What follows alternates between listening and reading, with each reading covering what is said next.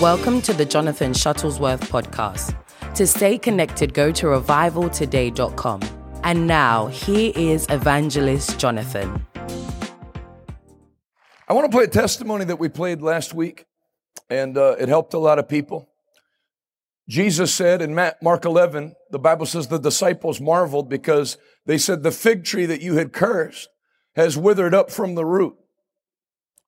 And he said, The fig tree withered up.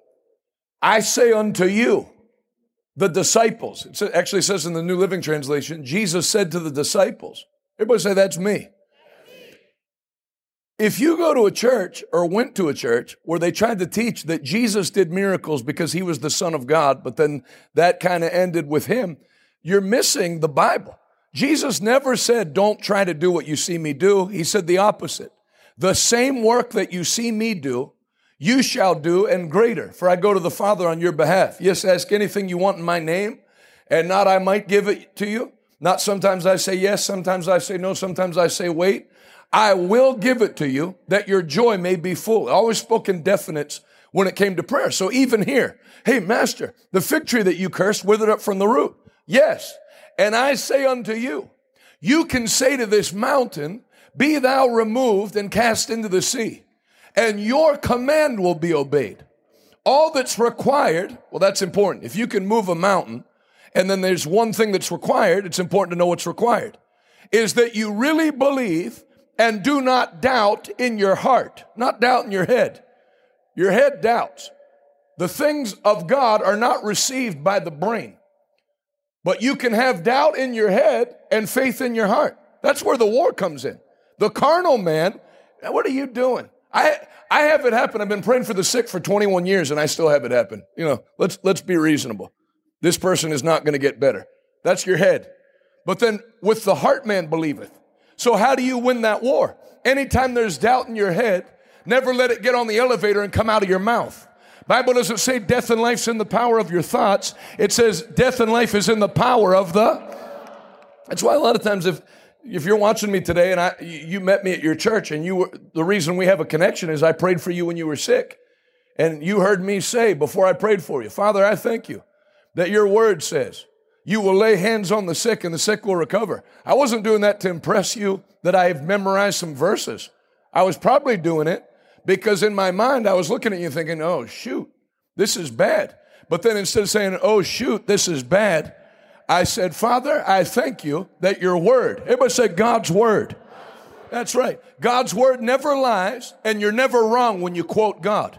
And there's power in the word. There's not power in thoughts of unbelief. There's power in what the Bible says. So when you don't feel like things are working, don't say what you feel. Say what you believe out of the Bible, and what you believe will come into the natural. Amen. You can say to this mountain, be removed and cast into the sea. All that's required is that you really believe and do not doubt in your heart. Listen, and I'm not yelling at you, listen to me. This is verse 24. Listen to me, exclamation point. You can pray for anything. Is that a need or a want? You can pray for anything. And if you believe that you have received when you pray, you will have whatsoever thing that you ask. Man, is the Bible anointed or not? Just quote scriptures and people are on their feet and clapping. God's word can't fail. Now, I believe that. I believe that with all my heart. That's why if, if someone is brought to me for prayer, I, I don't rub their back and say, Oh Lord, give them a grace as they go through. Because Jesus taught that there is something in faith that has a mountain moving quality. In other words, this thing won't move, but my faith will move it. Not my faith will give me strength to climb it. Not my faith will show me a way around it. Not my faith will give me grace to endure it.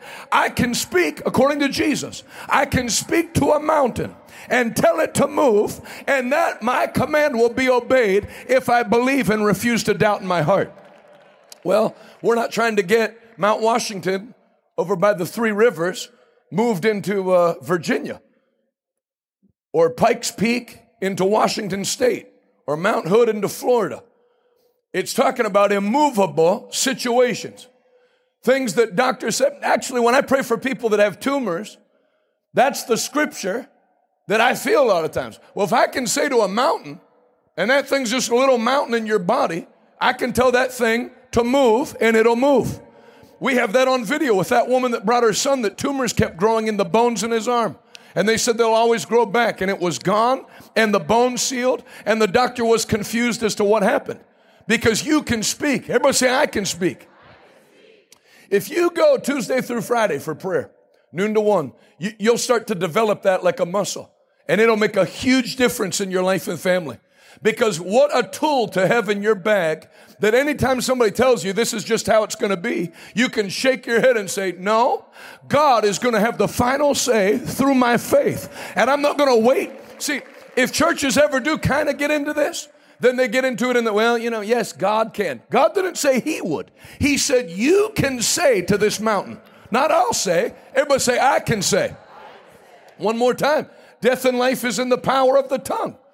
So if, uh, say this with me a closed mouth is a closed destiny. Well, I'm preaching in Los Angeles last week, you know, seven and a half days ago. And there's a, there's a boy that you can obviously tell has special needs. And I can tell that I'm not looking to single out people that have problems. But I'm going, you know, I could tell the family brought him for prayer. So first I prayed for the mother and father. I could tell they were worn out going to doctors waiting for test results. Then I find out they've never slept through the night because their son has a seizure every 10 minutes. So somebody has to be with him all through the night and they rotate one hour shifts. What that, that's no way to live. In the name of Jesus, anything the devil's done that has turned your life into a torment. How many of you were here on miracle service Friday night? What did that older lady say that gave the testimony? She said, I had a wound that wouldn't heal, and my bandages need cha- needed changed all the time. Matthew, Mark, Luke, and John, Jesus did not like once or twice find people that were having problems physically and heal them. Sickness and disease is an oppression of the devil. It takes the joy out of life. It takes the joy out of marriage. I did not marry Adalis to be her nurse. She didn't marry me to be my nurse. That's not God's plan. The Bible says in Proverbs, your wife is to enjoy the wife of your youth and enjoy the husband of your youth. Everything in Jesus' name that has turned your life into a struggle, an addiction, changing of bandages, care for children, the Lord's going to do a miracle for you this morning in Jesus' mighty name. So I prayed for the parents first, and then I, I, I, I with, you know, without thinking, I called the son up. Well, he can't even respond to commands, but he responded to that one. So they were already encouraged. I said, I said, come up here. He walked up, and then I held his head and prayed, and then I'll let them. Now, when you see these smiles, these people fake that. They pay people to fa- to say this stuff. If you could, if they can fake it this well, they should be working for Lionsgate Films. Because when you see somebody really have a testimony, there's a joy there's a joy that Jesus brings to life that money can't buy. It's free. He purchased joy for you. You're going to leave here today full of joy. Anything the devil's done to take your joy, the Lord's going to give it back to you tenfold today in Jesus' mighty name. Watch this great testimony from California. Hi, I'm Mikey Gonzalez. This is my mom, Pastor Anita Gonzalez. And today we just want to come and share a testimony of what the Lord did with my youngest brother. Um, long story short, he had suffered from epilepsy. He accidentally fell down during a race. He was dehydrated and he hurt his, his head.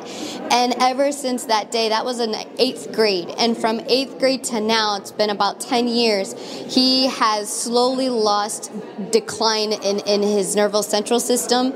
He was not able to recollect memory. He was not able to understand speech. He would lose his balance. He had um, a lot of, of ner- he couldn't control his movements in any way shape or form.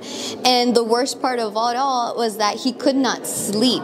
And so about i was telling um, the pastor jonathan was that every 10 minutes or so he would have a seizure or he would twitch. And so even what doctors say REM sleep is good for you he could not enjoy because at every time at midnight, three in the morning, at six in the morning, he would have a major attack. And it was constantly an oppression of the devil upon his life because he couldn't get out. For as much as we would try to teach him the word of God and Bible verses or pray with him, he, he, he just, he wasn't there. So he went from being a presidential honor roll student to like a second grade memory.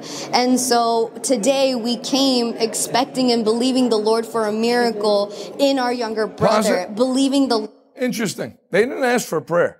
We came expecting and believing for a miracle. I wonder, I don't ask for a show of hands, but I wonder, like if you could do a spiritual x-ray right now, how many people came today with an expectation for something from the hand of God? How you know if he never does anything for us at all? No, that's why I don't go to your church. Because God is interested in doing something for his people. I said, God is interested in doing something for his people. Jesus didn't tell the woman with the issue of blood when she grabbed his clothes, Stop doing that, it's wrinkling my robe.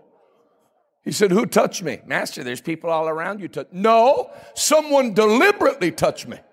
So there is a crowd of people around Jesus, and nobody got anything except the woman because she deliberately touched him. Well, when God's ready, God's been ready before your parents were born. It's not about when God's ready, it's about when you're ready. It's fun, it's funny how when you hear the stories after the service, you realize why God works a certain way. There was a, there was a couple in New Mexico, young missionary couple, and I'm in the middle of my preaching, and I said, "How um how much money do you need to do your missions work in Africa total?" They said four hundred thousand. I said, "I'm going to give you the first hundred thousand. I've never done that before." Did you know they drove two hours and had a check that was their entire savings as a young, young couple? I think $5,000. And they brought it, not for me to give. You know, we can't save up 400,000. Let's go and sow this and believe God to do a miracle. I didn't know any of that. How come I felt to pray just for this kid and the parents? We came expecting and believing. It would have been just as easy. It actually would have been 10 times easier for them to come not expecting a miracle. I, eh, am not going there to hear him. The last thing I want to hear about is healing. We're Christians. If that God really does that, why is our son like this? See, if the devil has his way, he'll not only slap you in the head, he'll get you to think it's God doing it because then you've cut yourself off from your only source of help. But God is not the author of your problem. God is a very present help in the time of trouble. And He's going to help you today. Not tomorrow, today. Why? Why? How do you know He's going to help you today? Because He wrote in the Word. He wrote in His own Word. Proverbs 3:28. Proverbs chapter 3 verse 28. If your neighbor comes to, for help and it's in your power to help them, don't tell them come back tomorrow, help them today.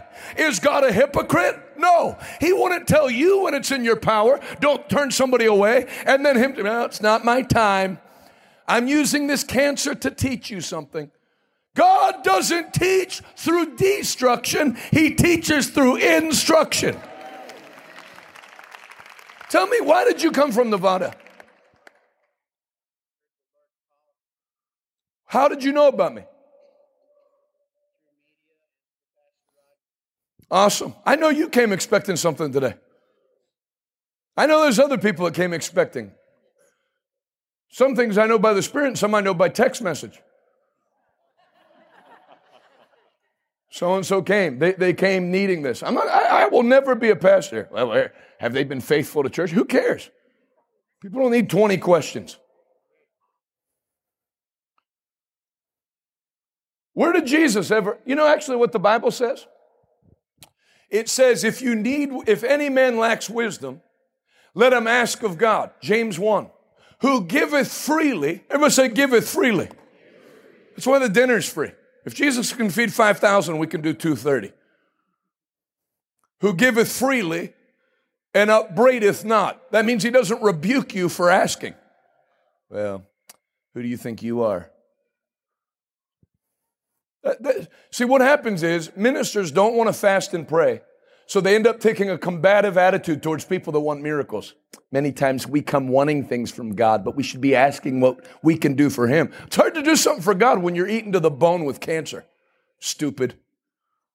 Jesus never lectured sick people. He was compassionate to the sick and very mean to people that were hard on the sick.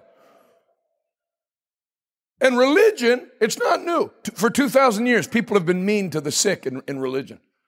Jesus healed a woman who had a bone deformity and had been bent double for 18 years. When Jesus touched her, she stood straight up. I mean, you know, God sometimes makes sick. Show me, show me in the Bible. Show me where Jesus laid his hand on an eight year old kid that was running around and gave him uh, autism or paralysis or a central nervous condition or whatever. I want to see the scripture, my friend. And I say my friend loosely. You're a black, you are a, and then they got the nerve to call you, if you pray for the sick, a heretic. Who's the heretic? Whose ministry is more in line with Matthew, Mark, Luke, and John? The minister who prays for the sick or the minister who sends the sick out for help somewhere else? Now, I'm going to tell you something. I'm beginning to hear this about the third time this has happened. That somebody has gone for professional help in this city and they tried to help them and couldn't help them.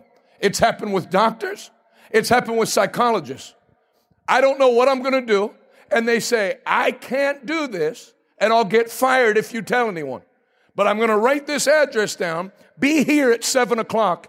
And they send them to come here at Dallas or here on Sunday morning. Doctors, psychologists, that's the flip that's taken place in the United States because the church isn't to send people out when man has no answer. God has the answer.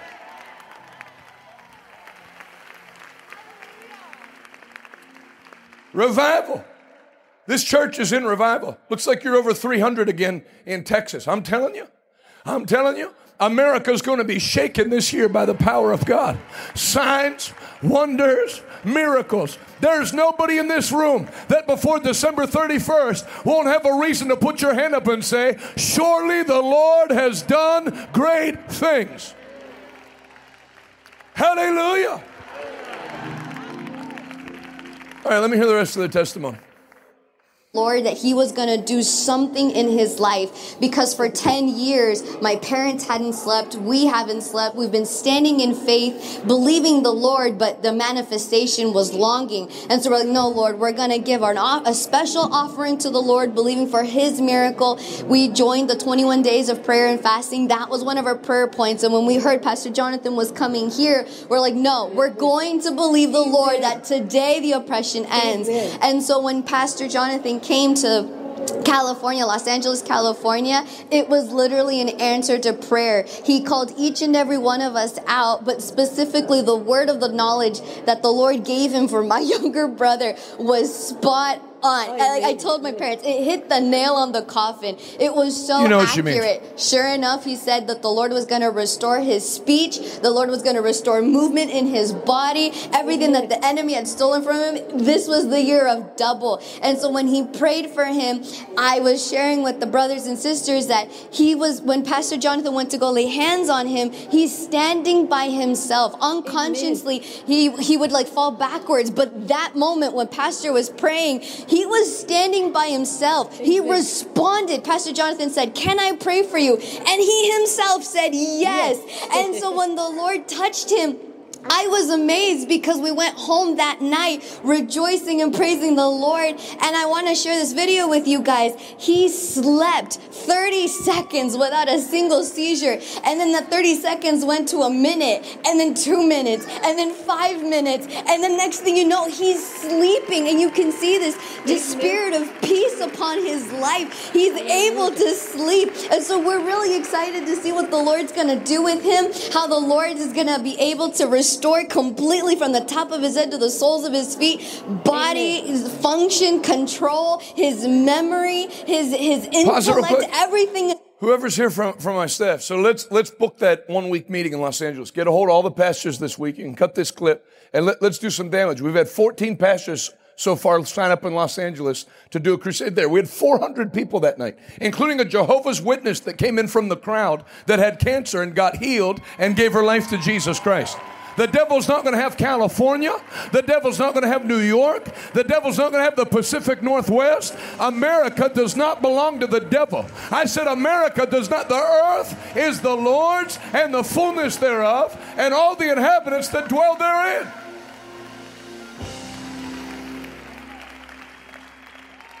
I'm preaching in Washington, D.C. all week, starting tonight, 7 o'clock through Friday. If you're in Washington, D.C., you should get there. If you're in, the Senate, in the House, you should come. Bring your mistress. You both need to get saved. And your gay aide or whoever. Come and give your life to Jesus Christ. And I say that respectfully. I'm an ally. But you need to get saved. Amen. Didn't expect me to say that, ma'am. Let me pray for you. I'm going to pray for you with the cross on your shirt. Come here. Well, yep, you. You're not in trouble. I like you. I like that you laugh. I think you're a nice lady. You're not in trouble. Put both your hands on where your lungs are. Lord's going to heal you the beginnings of COPD and emphysema and restore full lung function and heart function. You believe that with me? Close both eyes. I'm going to be real gentle. I curse the taste for that stuff off your lip and tongue. Two brand new lungs in Jesus' name. Are you serious? Yes, I'm very serious. Wow. Why do you say wow? Did the Lord touch you? Two new lungs. I command you to live and not die and never need oxygen. Father, thank you for touching my laughing friend. Give her even more reasons to laugh this year. In Jesus' name. Amen. Thank Love you. You're welcome. So if you don't want prayed for, don't laugh. Look very mean. Stare at me, kind of like find a way to give me the middle finger with your eyes. And then I won't pray for you. Church people are very good at doing that. Let me hear the last 23 seconds of the testimony. Is coming back, and so we just want to give all the praise and the glory and the Pause honor to God. Because if somebody should marry that girl, you couldn't get divorced from her. She's like the nicest person. Been suffering for 10 years. She's like, you'd think she was in Disney World for 10 straight years. Telling the worst t- testimony you could ever hear, like it's finding Nemo. Anyway, just throwing that out there. Sorry if the lady's watching. I'm not trying to spook you, but I did throw you out there on national television now. And in Israel and Jordan and Palestine. If you're watching in Palestine, this is a nice Christian lady. You should marry her. They're great wives. They won't cover their heads, but other than that, they're good women. Continue he could sleep through the night. What is the Lord going to do from now until the rest of the time that the Lord comes? We're going to see that miracle. We're going to see the intelligence come back. We're just going to continue praising God because we know this is the beginning amen. of a great miracle in progress. Can you say amen? So, my wife texted me. Let me find it real quick. Stop leaving dishes in the sink. Why didn't you take the trash out? Set a better example for our daughter. There it is. There's a guy here who has cancer that came for prayer. And his name's Billy. So I normally do it at the end. Billy, where's Billy? Came for prayer. I feel like praying. I'm in a praying mood. Billy, Willie. Hello, Billy. Should have just stayed in the section with the lady with the cross on her shirt. This is the faith section back here. Came in from where? Where'd you come in from, Billy? South Park. Nice to meet you. Put your one hand on your heart, one hand on your belly. Underneath your hands passes the power of God. I want to say this before I pray for him. Most of us grew up in churches where we'd all gather around. Let's bring the deacons. Oh, Lord. You don't have to beg God to do what He's already done. The price for healing has been fully paid.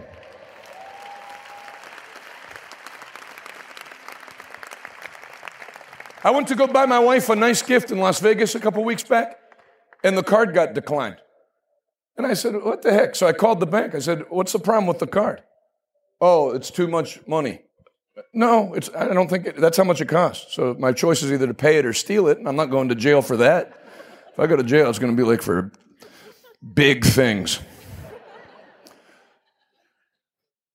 We need a reason why you need that much money. I said, Here's the reason it's my money. Let it go now. Yeah, I've cast devils out of people. I can command my own money out of the bank. I'm not begging for what's mine. Give me what's mine. Healing belongs to me. Healing is in my account. Billy, I didn't mean to leave you. Sorry, I went back to preaching. Let me do take two. You forgive me? I feel like you're getting healed already. Heart and, and stomach, in the name of Jesus. Every cell of cancer in this body. Everybody that's watching in Fort Worth, lift both hands, you'll get a touchdown in Texas because we serve an omnipotent, omnipresent God. In the name of Jesus, cancer, I adjure you in Christ's name. Come out of this body. All damaged by cancer, all damaged by the treatment of the cancer, come out. And I command your body to be restored. In Jesus' name. In the name of Jesus. Be healed. I command you to live. You came here for prayer and get your miracle. In Jesus' name. Same way God touched that family, touches you right now. In Jesus' name. This is like the faith section back here. Marijuana section's the back right, but the back left, this is the faith section. I command you be able to eat whatever you want and hold it down. No problem. Pray before you eat. Digest it. In Jesus' name. Amen. Mind if I pray for you in the colorful shirt? Power of God's on you, miss. I'm only praying for people that the Lord's already touching. Nice to meet you. Put one hand on your heart, one hand on your belly. In the name of the Lord Jesus, receive a miracle from the inside out. In Jesus' name. And then, even situations in your home and finance, I command everything to turn around this year, right now, in Jesus' mighty name. Jesus' name.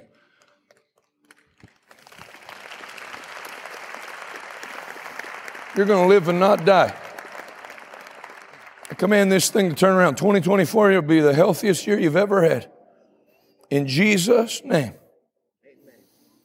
No wonder I was drawn over here. Same with you. You're going to have a healthy year. It's not going to be one thing going wrong after another. Now it's going to be goodness and mercy following you all the days of your life. Lord knows all about you, you know. He loves you. I mean, he knows all about you. He loves you.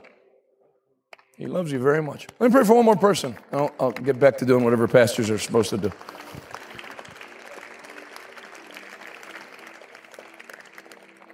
I saw the Lord touching the, my friend here in the tan. I won't embarrass you, but just stand up and lift both hands. As you do, the power of God comes upon you. Today marks an end of all, all your struggles come to an end today. For the Lord says, I lift the heavy burden from your shoulders and destroy the yoke of bondage. There it is. In Jesus' name. You're going to have the best year that you've ever had in the name of Jesus Christ. So enjoy it. It's over. The battle's over. Somebody say, The battle's over. Hallelujah. Praise God. Somebody say, I serve a miracle working God.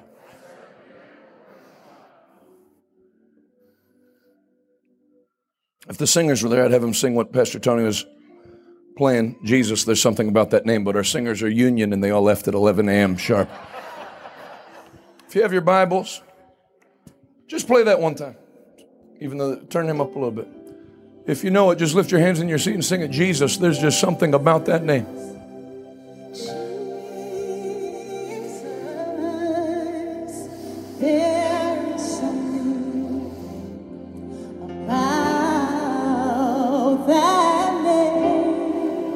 Master Savior. Oh, Master, Savior,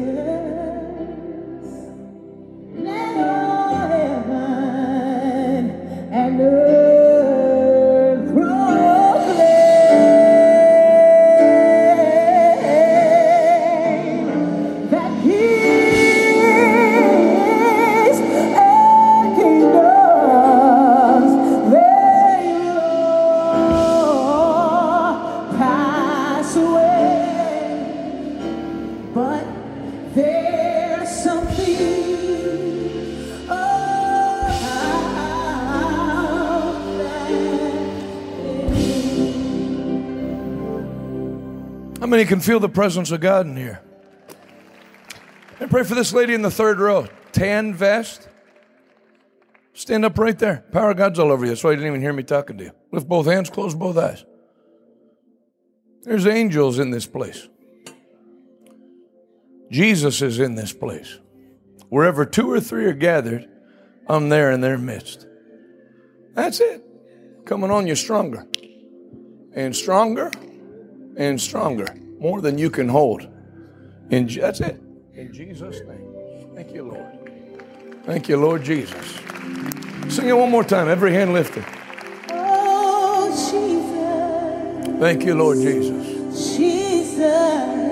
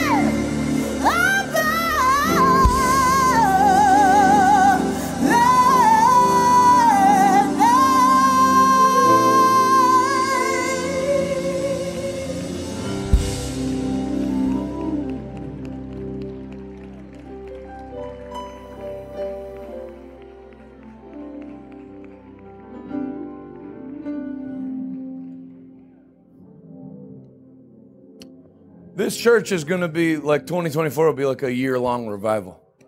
Every, every service, Wednesday night, every Sunday, it feels like a Friday night of a three week meeting. So, it's going to go like that. Proverbs 11, I'm going to give you a chance to sow seed. Proverbs 11, uh, 24 and 25.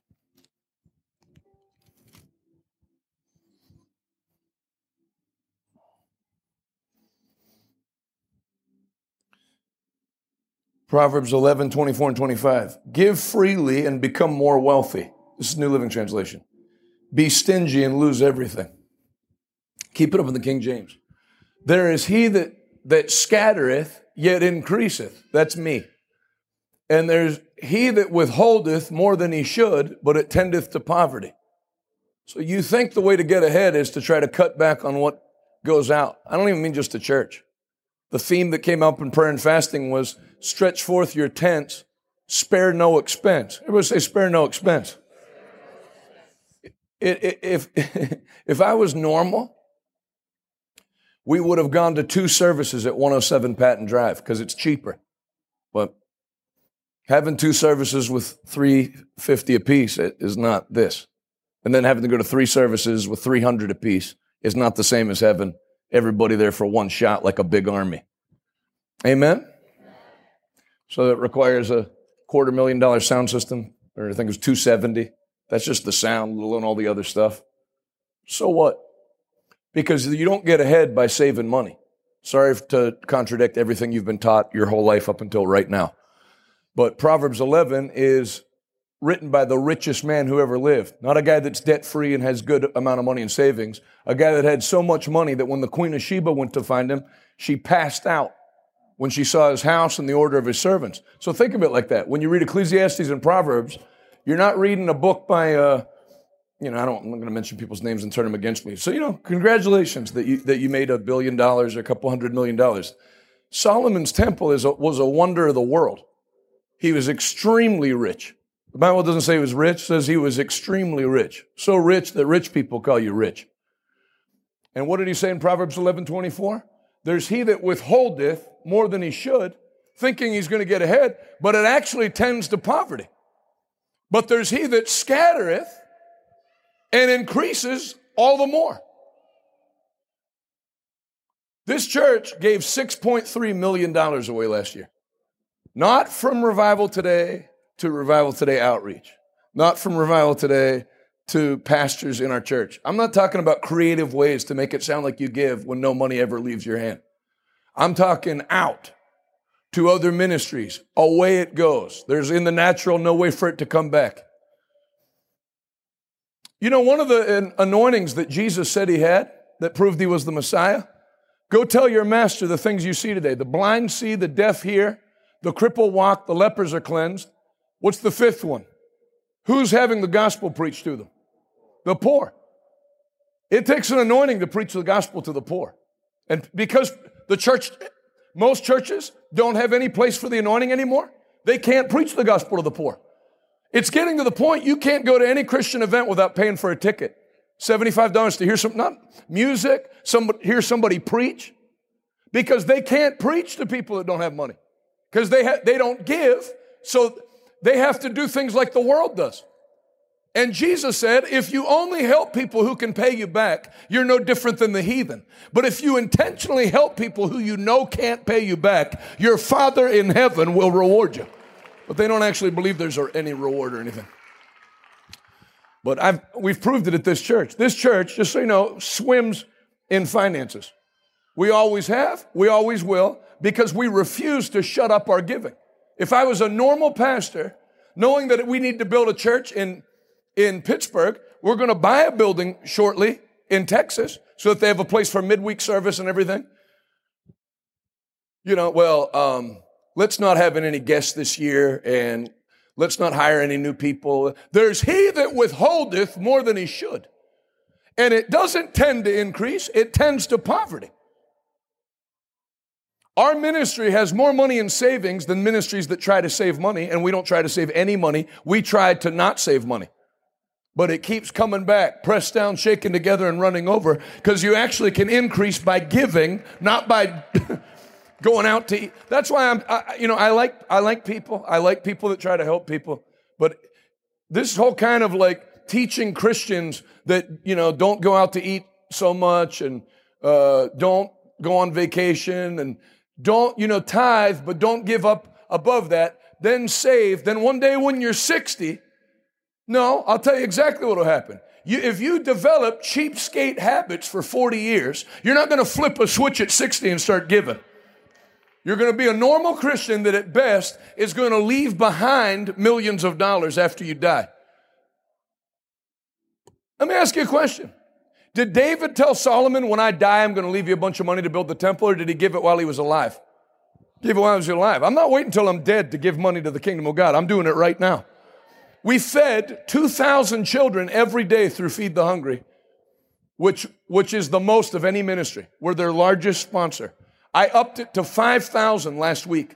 They called Patrick back and wanted to know if it was a joke or a prank call. Because 2,000 kids is the most any ministry's kicking in. And we upped it to 5,000. It's a ton of money. You know why? Because at the level God's brought me to, 2,000 is an insult. If the Lord's going to trust me to, to steward 30 million of kingdom dollars, I'm not feeding 40 kids or a thousand or 2,000. The more you give me, the more goes out, which causes more to come in, which I'll put more out, which will cause more to come in. I'm not, I'm not getting ahead by holding back. I'm getting ahead by giving out. There's an, uh, you know, I, I, now that we have the Bible college and I, I know younger ministers, They're starting to give me PTSD because I'm starting to have flashbacks from the first five to seven years in the ministry. Pastor called and canceled the meeting because he said they didn't have that much money coming in January, so they can't have a meeting. You- you- just, just shut the church down. Turn it into a vape shop now. Just, just beat, just go 20, just get to where you're going to be going in, in 15 years right now because you're stupid. If things are drying up, you don't get ahead by drying it up further. If the devil's pushing you, punch him in the mouth. Don't start canceling events. You say, you know what? We're going to have you in for one week. Let's do three weeks. Let's do morning and night. And if the devil's trying to discourage this church, we're going to press harder in Jesus' name. Save money. So I'm so tired. If you can't tell, I know I'm doing a great job hiding it. I'm so tired of people trying to save God money. We get three to five quotes on everything we do. I'm not talking about that stuff. Everything we do makes money. We do things at the lowest possible budget. Anything at this church has to make at least a dollar a year. If we have a coffee shop, if it doesn't make a dollar, it's getting closed down. This is not the U.S. government where other things do well and have to pay for other things that aren't doing well. Even the kids' ministry, I told them if those kids don't start giving more money in the offering, we're shutting down Super Church. No, just kidding.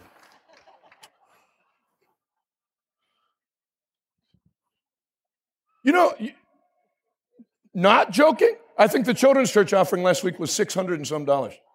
So I don't know what those kids are doing during the week, but we don't ask. Even the children are blessed bringing offerings before the Lord. This church is blessed, and we didn't get blessed by being cheap. We got blessed by giving and giving and giving.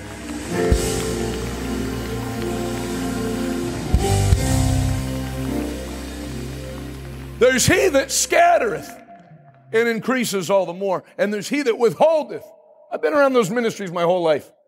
Um, we're trying to get out of debt. So if you could just maybe like, if take the offering for us, and then we'll give you an honorarium. But yeah, and then they're still in worse debt.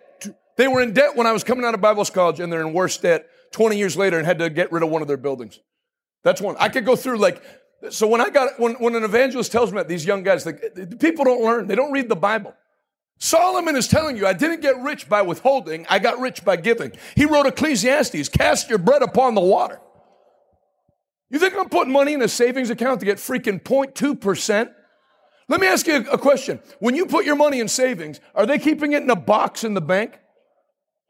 How come that bank didn't want me to take my, my own money out? Because it's not sitting in an account. What are they doing with it? Investing in it, and they give you 0.2 or what, what, is, what is savings? What do they give you? 0.02, someone said. Wow, thanks. Thanks, bank. 0.02, you shouldn't have. Well, you guys are great. So they invest making whatever in a bad year 6%, 11%. If it's Nancy Pelosi, 319%. Very lucky stock trader. Hit, hits it every time. And then they chip you off a little. So they're making moves with your money and you being, I'm saving. What are you saving for? You have no goals. You have no what? What are you saving for? To go play go karts in uh, Myrtle Beach when you're 71? So you can go mini golfing in Hilton Head when you're 81? That's what, that's what, save for later, for later. What about now? Where are the scriptures? Where did Jesus say to save for later? And tell Peter, make sure you're set up for retirement. Where is that? Personally, I have money in savings that people my age would never have. And ask anybody that's. Do I try to save money? Do I tip? Do I tip a normal amount? You tip crazy. Crazy tips. I'll tip so much. The last time I went to Del Frisco Steakhouse, my server, I never told him I was a pastor or anything. Just left a tip. A tip. And Sunday morning when I got the mic, a man, my waiter was in the fifth row. I don't know what religion you are, but I'm in.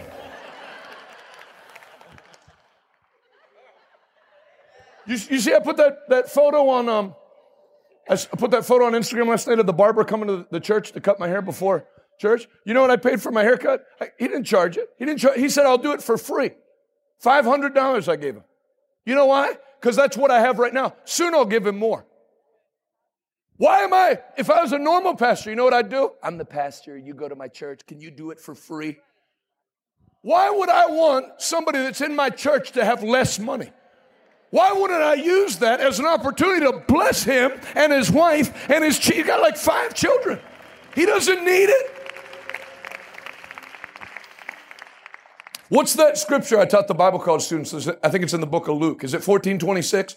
Where Jesus, this is Jesus talking, use your worldly resources to benefit others. Get it in motion. They call it currency because it's supposed to be in current. Even the money that I have in savings, I'm, put, I'm putting like tons of it in stocks. If I lose it, I would rather lose all of it than have the bank pay me 0.02% like some jabroni. Any Italians in here? Can you translate jabroni to the rest of the people for me? she said no. yeah, I'm, I'm not going to be a patsy that gets used by PNC Bank. I can tell you right now. No offense to PNC Bank. But they're the ones when somebody gave us our first million dollars as a church, told us there's going to be a 5% handling charge. $50,000 for you to type in 1 comma 000 comma 000 point 00, 50 grand. So then, no, then just, we're not going to cash the check and give us all of our money from our account. Okay, well, how's $50? Better. You know, I should have said, you know what? Actually, you kick in 50. I'm putting a million dollars in your account. Why should I have to pay anything? Somebody do data entry. You figure it out. Put me on hold for half my life. Last time I called tech customer service, I had to shave twice. When the lady finally answered the call, I was blowing out the candles on my birthday cake. You charge me to make money off my own money? I don't think so. People should be thankful I'm saved. Talking like Michael Corleone with a Bible in my hand. It's not happening. Eh, you think I'm joking around? What do we have opening up end of the summer? That's right. We're going to have our own bank run out of this church. It's called Prosperity Federal Credit Union. The government wanted us to have the government wanted us to show that we had at least 200 people interested. We had 5,000 people fill out the survey. We got people telling us they got 400,000, 2 million. They're done. Chase Manhattan, they're done. You want to back abortion? Fine. You're not going to do it with our money. We're going to have our own money. We're going, to bless people. We're not going to take advantage of people. We're, God's people are going to inherit the earth. The righteous shall possess the land.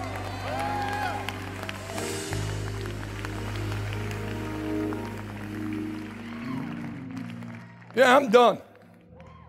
And Vito Corleone did do that kind of stuff. If these guys coming over from Sicily could find a way to do that stuff, and I'm not saying, you know, we're going to blow up garbage trucks and stuff, but don't push me. No, I'm just kidding. But you think of these guys, fourth grade education from Sicily, and they, say, they came to America and thought, this is, I'm not getting used like that. So yeah, they didn't do it maybe the best. Although I will tell you, they did a much better job running New York than the people that are running it now. Sure, you had a garbage truck blow up once a month or something, but hey.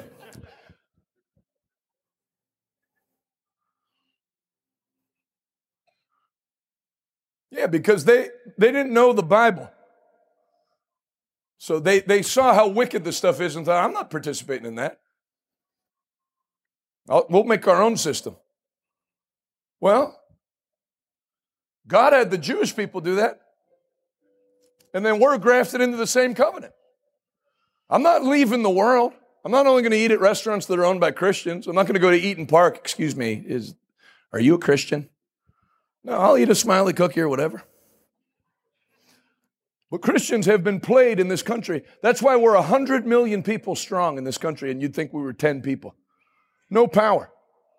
Politicians don't get their money from Christians. They have a dinner with 13 people in Long Island, and they say, if you do this, this, and this, if you'll promote transgender rights, and uh, open borders and World Health Organization treaties, we'll give you $300 million, the 13 of us, to fund your campaign. We're in a Christian, Christian, then in church, they're coloring in a thermometer to raise uh, 700 bucks for the youth car wash so they can buy sponges and hoses. Praise the Lord, the Johnson family gave $25 really.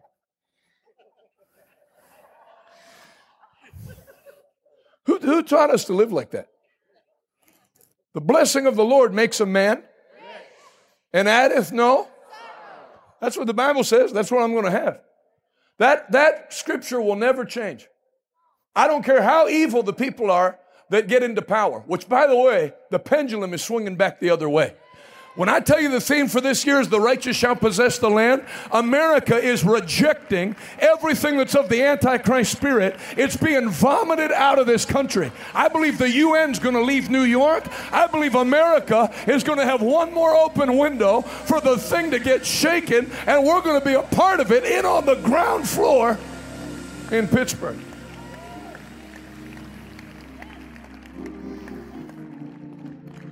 There's he that gives a ridiculous amount and actually increases all the more. That's what Solomon said. Because that's how Solomon was. You know how many burnt offerings you were supposed to offer before the Lord? Seven. You know how many he offered in 1 Kings 3? 1,000. Oh God, you want seven? How's a thousand? How about I see your seven and raise you 993? And that night, God appeared to him and said, Tell me what you want, my friend. Because there's he that gives all the more, yet increases all the more. But Solomon said, Then there's other people that are cheap, always cutting corners. If you're watching me and you're a preacher and you like this ministry and stuff, and you read my books, if you don't tithe, none of it will ever work. If 10% of everything that goes into your ministry doesn't go out to another ministry, you'll always be begging for money, having fundraisers. I don't find any gift in the Bible that's, and he gave unto them apostles and prophets, evangelists, pastors, teachers, and fundraisers. Brother Jonathan, I'd love for you to come to our TV station and take an offering for us. No, thank you. I don't even like, actually, this is my least favorite part of the service. But offerings are given so that the people can get into financial covenant with God with their own money.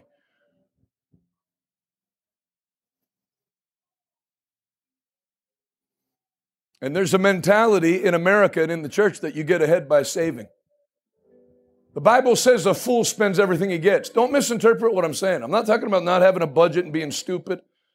But I am telling you, it's not a secret to increase in the natural to here to start a second church in Fort Worth when you're having to build one here. That's expense. Church plants are expense off the bat. I don't care.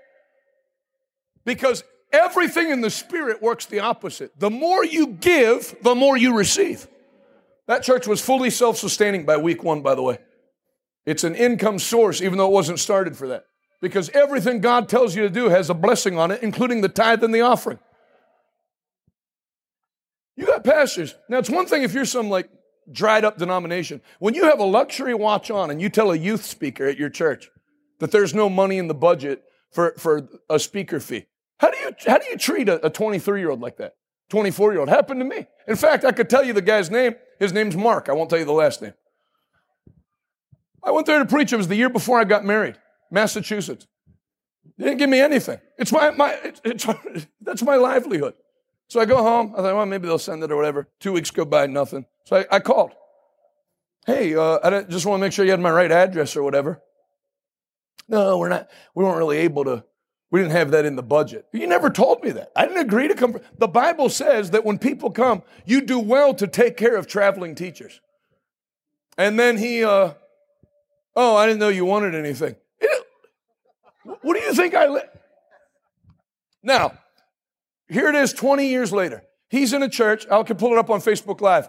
If that was given odds on it, I'd say the over under on attendance day would be 19.5. You take over 20 up, then there's the VIG. So 20, 20 up. I'd say he'd have about 19 people, and I bet you he's going to take a bunch of time begging for money. You know why he doesn't have any money? You can read all the scriptures you want because you don't give. And if you don't give, you won't receive. You don't get ahead by not giving, you get behind by not giving. We had 12 people on staff when we started this church. There's 51 now. I didn't make cuts. No, that's enough. No, keep hiring. If there's a need, hire. We're growing. We're going to facilitate growth, but it costs money. That's right. And God's not stupid. So as you keep going forward and run more buses, when we did the, how many of you were at Steel City Fest? I had people waiting in the parking lot for me after the, the service that had been saved that day. Pittsburgh Steel City Fest. We rented that stadium, $300,000. I'm not preaching about God in some building that testifies against God. Water stained ceiling tiles, crackling sound system. You're going to tell people you serve Almighty God? I don't think so. That's why those type of people don't respect the church. Bankers don't respect the church because every pastor's in there. Can I please borrow some money? When El Shaddai said, I'll make you the lender and never the borrower. This church is not only never going to borrow money, we got a bank coming that's going to lend money. Because I'm going to have what the Bible says I can have. I'm going to be who the Bible says I can be. And so shall you. Amen.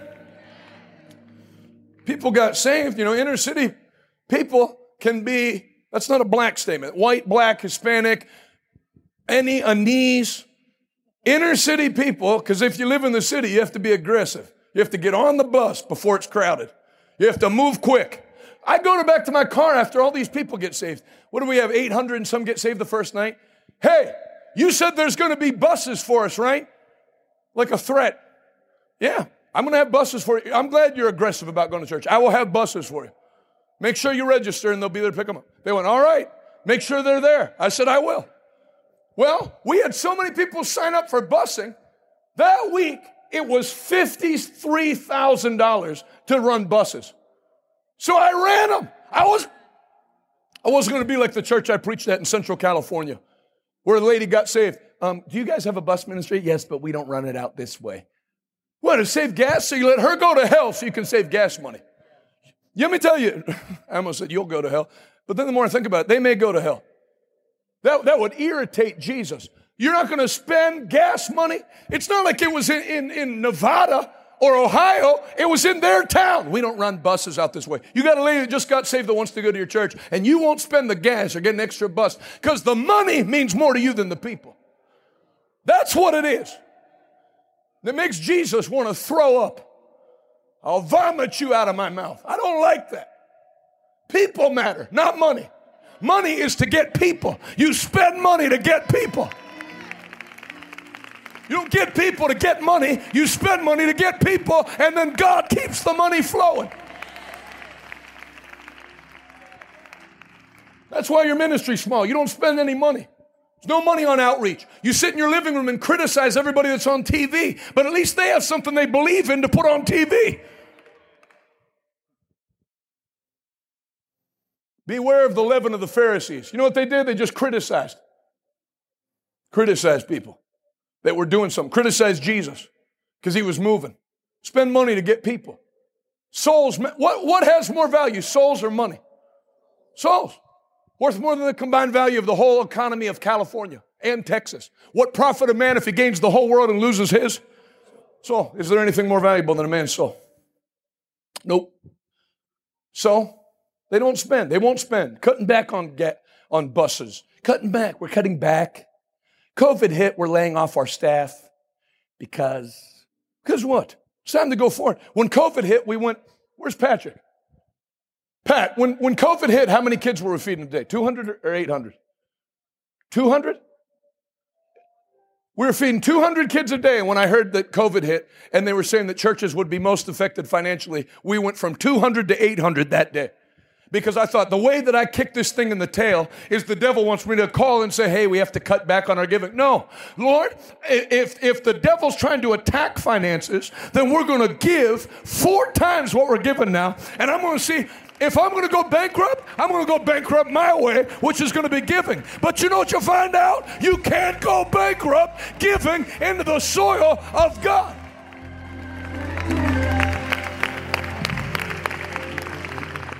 So, say something with me. Say, give, and it shall come back to you. Let me tell you one thing, and then I'll take the offering. How does it come back? Because that's what people would like to know. It's not all checks in the mail. It comes back quite a few ways. One of the ways it comes back is by, say with me, divine instruction. Peter gave Jesus his boat, Luke chapter 5 to preach. Peter gave it back, or Jesus gave it back, and then he gave him an instruction. Now go launch your boat out into the deep, let down your nets, and you'll catch some fish. And when he did, the nets were so full of fish they began to break. Soon their fishing partners came and their nets were full of fish and began to break and the boats began to sink. Divine instruction. We upped from 200 to 800. And uh, my uncle Ted called me a few months later. Jonathan, if you can find a, the Lord told me when I was praying today, if you can find a way to get check the news on national television in October before the election, God will double your ministry. We made it happen. We went on every night. We went from having 100 or 200 people watching us on YouTube at a time to 19,000, 22,000. I was watching Fox on um, YouTube. They had 26,000 watching at a time. We had 22,000 watching at a time before YouTube took us off. We had a whole prison get saved. We had 168 people watching the news calling to receive Jesus Christ in one night. Money came from everywhere. We picked up thousands of partners. Probably we came, my friends from Nevada found me at some time during that point. That's what exploded the ministry by a divine instruction. Because when you give, you get on God's radar, and God said, okay, if this guy's not a selfish jerk and he actually lets money go through him, I'm going to give him some instruction to show him where the treasures that are now hidden in darkness are, and I'm going to funnel into his hand, and he's interested in my kingdom. If he builds my house, I will build build his house.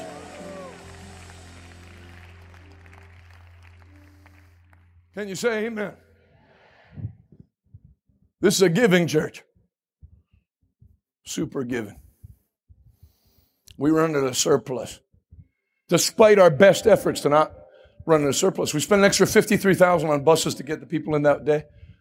And two different people walked up to me with tears in their eyes and handed me checks for 200,000. The offering that day was just under half a million.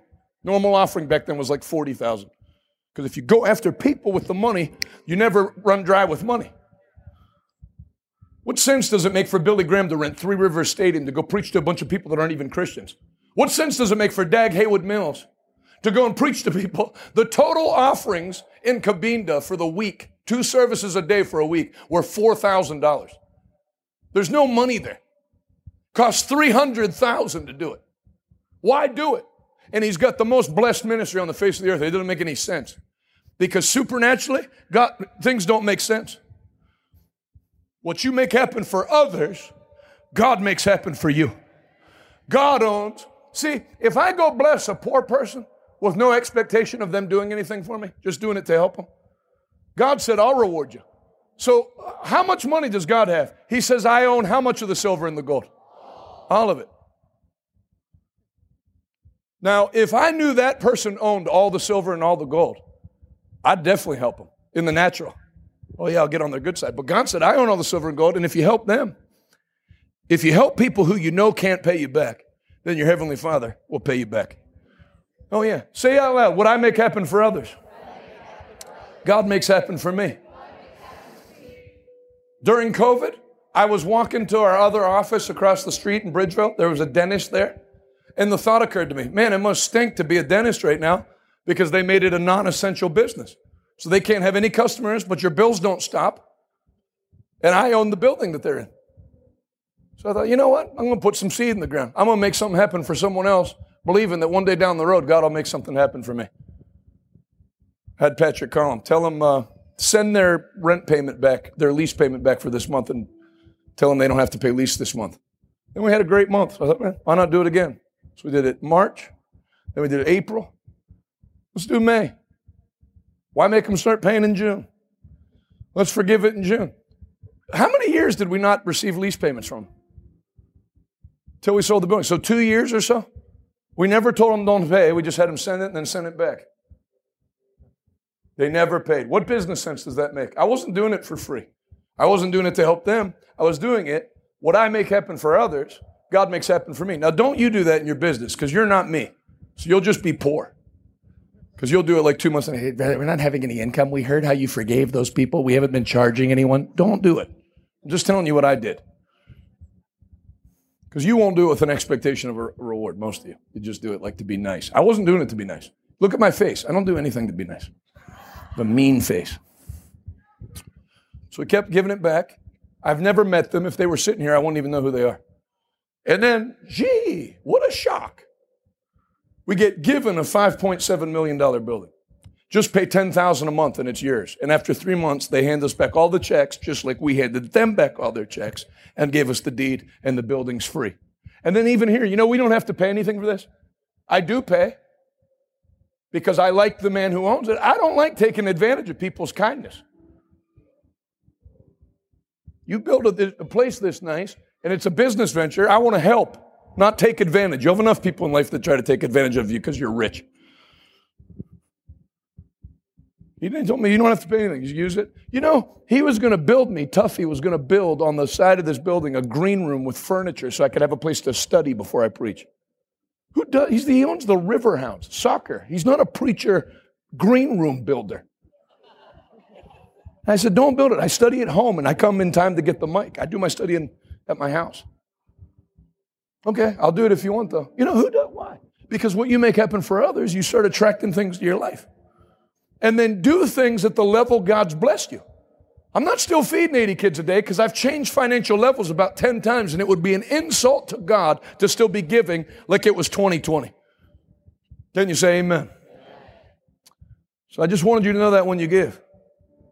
There's he that withholdeth, thinking they're going to get ahead, but it tends to poverty. I can't save up enough money. this new building is going to cost, I don't know, 25 million when it's all said and done, 20 million. I'm not going to save that up. I'm going to give it up. I'm actually feeding those kids to build that building. That's my investment into their little uh, empty bellies. And when I make happen for them, God will make happen for me. Hallelujah. Hallelujah. Those little kids' bellies are my ETF an ETF, a, fi- a collection of 5,000 empty bellies in Uganda and Nicaragua, and kids that don't have any food and they can't go to school because they fall asleep out of hunger at around 11 o'clock and they kick them out of class. They walk home and go to sleep for a, a day or so. Freaking malnourished. Because a bunch of churches around Pittsburgh are going to have a bunch of things pinned up on their backboard proudly that they support this missions organization for $7 a month. You should be ashamed of yourself. $7 a month. We don't have any money. That's why you don't have any money, because God doesn't like you. You've ticked him off as a church. Just wanted to say some kind, uplifting words before we receive the offering. Imagine, imagine being an American church and putting on your wall that you support this missionary for $20 a month. $20 a month. $20. $20 for a family that's preaching. Then just don't support them. I'm going to tell you right now Pat, what's the minimum we send anybody that we support a month? Do we do anybody less than a thousand? Maybe with somebody five hundred. Who? Do, okay, how many people do we do for five hundred? Okay, they must be from like leftovers. Up it to a thousand. So then now that we up them to a thousand, we don't do anybody for less than a thousand, huh? What's the most we do? Dag for twenty thousand a month. You have somebody, you know, and really, is twenty thousand a month a sufficient seed from a church? for somebody that's having 26,000 people come to get saved? I don't know. That's why, but I did do a quarter million as a church. We did a quarter million in November, and we're going to do another quarter million when I, I'm going back in March. I won't miss a Sunday. I'll be back.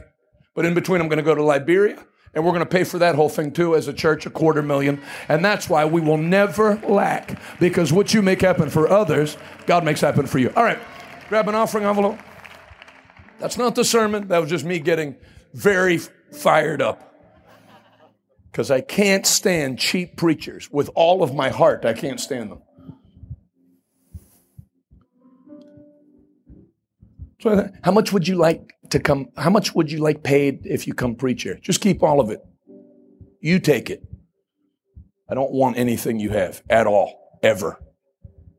I don't want to even look at you in your cheap little face.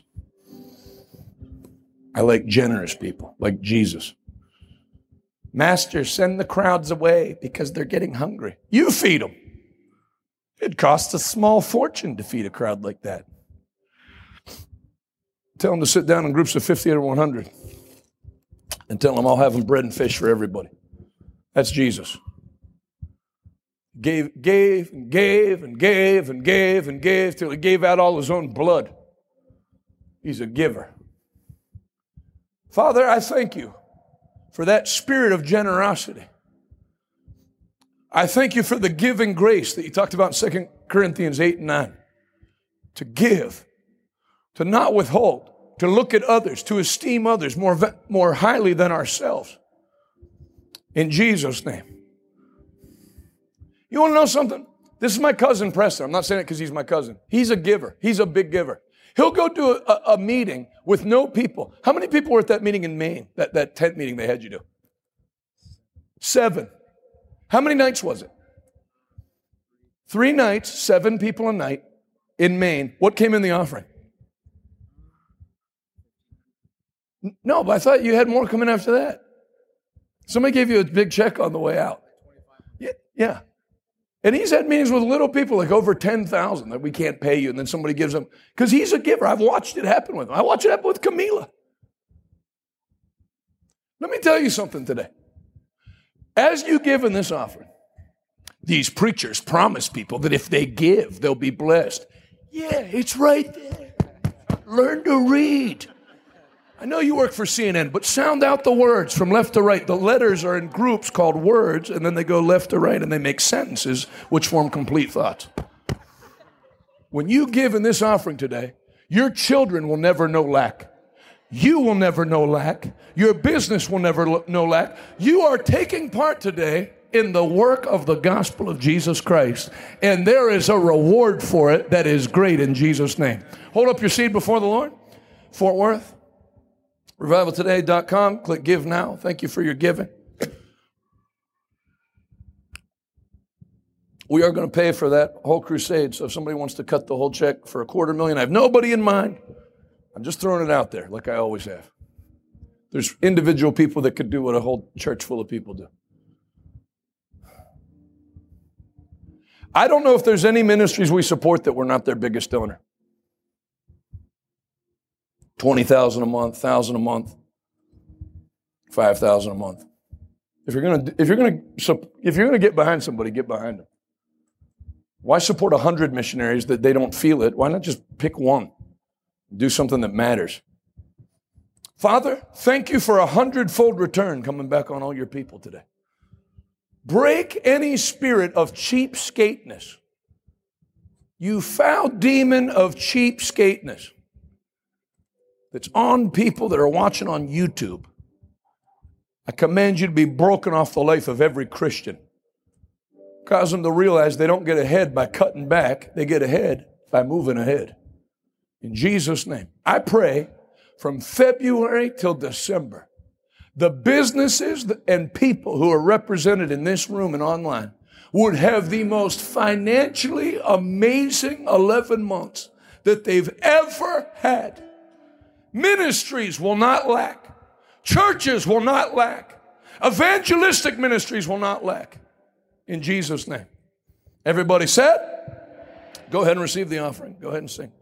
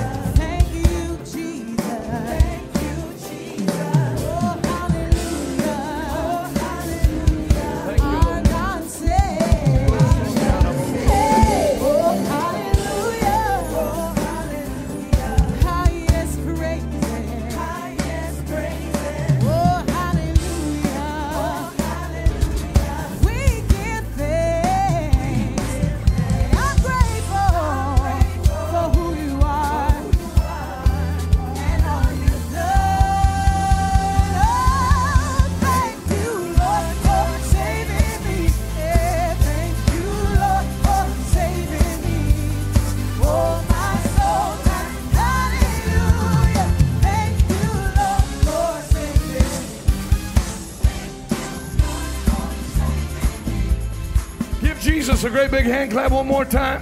How many appreciate Sister Clarita and all the great singers and musicians? Tremendous job. And of course, Lowe, the greatest drummer in the history of drums. You can be seated. Take your Bibles, if you would, open to Daniel chapter 3.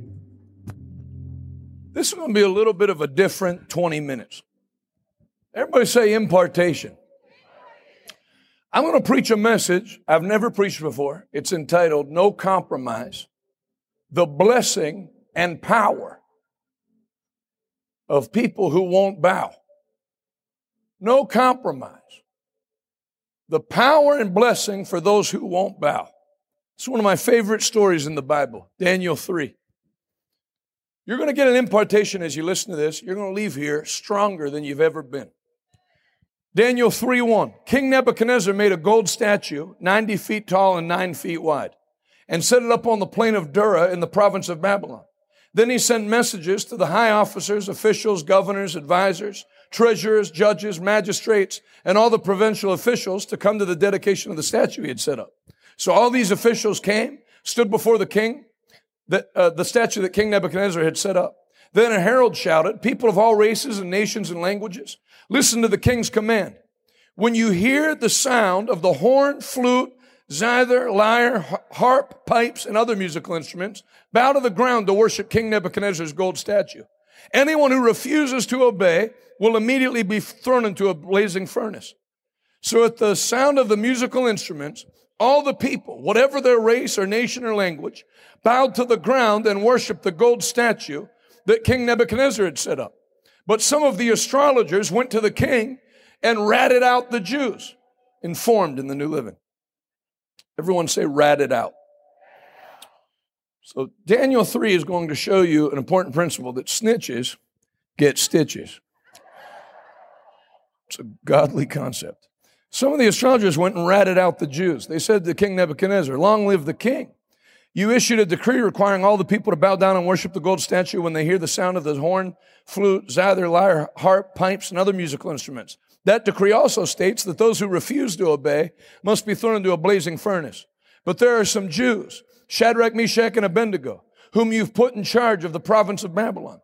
They pay no attention to you, your majesty. They refuse to serve your gods.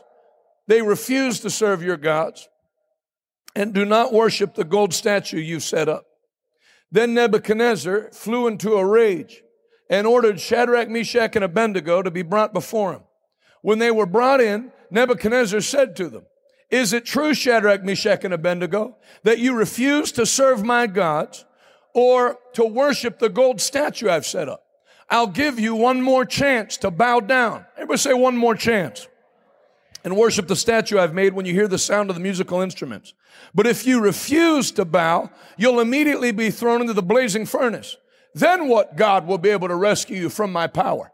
Shadrach, Meshach, and Abednego replied, O Nebuchadnezzar, we don't need to defend ourselves before you. If we are thrown into the fire, our God is able to save us. He will rescue us from your power, your majesty. But even if he doesn't, we want to make it clear to you we will never serve your gods, and we will never worship the statue you have set up. Nebuchadnezzar was so furious with Shadrach, Meshach, and Abednego that his face became distorted with rage. How many of you have ever seen your mother like that? He commanded that the furnace be heated seven times hotter than usual. Then he ordered some of the strongest men of his army to bind Shadrach, Meshach, and Abednego and throw them into the blazing furnace. So they tied them up and threw them into the furnace, fully dressed in their pants, turbans, robes, and other garments. Ram, I told you to cue up my dad preaching in New York. If you would, grab me preaching in Newark off that thing where I said, we're not shutting the crusade down, and then me uh, praying for the police. I'll give you some time to get it. And if you can't get it, it's okay because I called an audible and it's not really fair to you. Then he ordered, uh, and because the king in his anger had demanded such a hot fire in the furnace, the flames killed the soldiers as they threw the three men in. So Shadrach, Meshach, and Abednego, securely tied, fell into the roaring flames. But suddenly Nebuchadnezzar jumped up in amazement and exclaimed to all his advisors, Didn't we tie up three men and throw them into the furnace? Yes, your majesty, we certainly did, they replied. Look, Nebuchadnezzar shouted, I see four men unbound, walking around in the fire unharmed. And the fourth looks like the Son of God. Then Nebuchadnezzar came as close as he could to the door of the furnace and shouted, Shadrach, Meshach, and Abednego, servants of the Most High God, come out, come here. So Shadrach, Meshach, and Abednego stepped out of the fire. Then the high officers, officials, governors, and advisors crowded around them, saw that the fire had not touched them. Not a hair on their head was singed, and their clothing was not scorched. They didn't even smell like smoke. If they went in with Acqua di Giò, they came out with Acqua di Giò. Then Nebuchadnezzar said, Praise to the God of Shadrach, Meshach, and Abednego. He sent his angel to rescue his servants who trusted in him. They defied the king's command and were willing to die rather than serve or worship any God except their own. Therefore, I make this decree. If any people, whatever their race, or nation or language speak a word against the God of Shadrach, Meshach, and Abednego, they will be torn limb from limb. You know, this guy had anger problems. Ever heard of a fine? They'll be thrown in a furnace. Animals will rip your arms off. Hey, easy. Have some breakfast and lay down.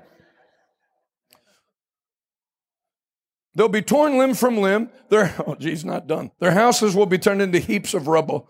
There is no other God who can rescue like this. Then the king promoted Shadrach, Meshach, and Abednego to even higher positions of prominence in Babylon. What the title today? No compromise. Shout that out. No compromise. The power and blessing for those who won't bow. You are having in America right now a resurgence of boldness in the American people.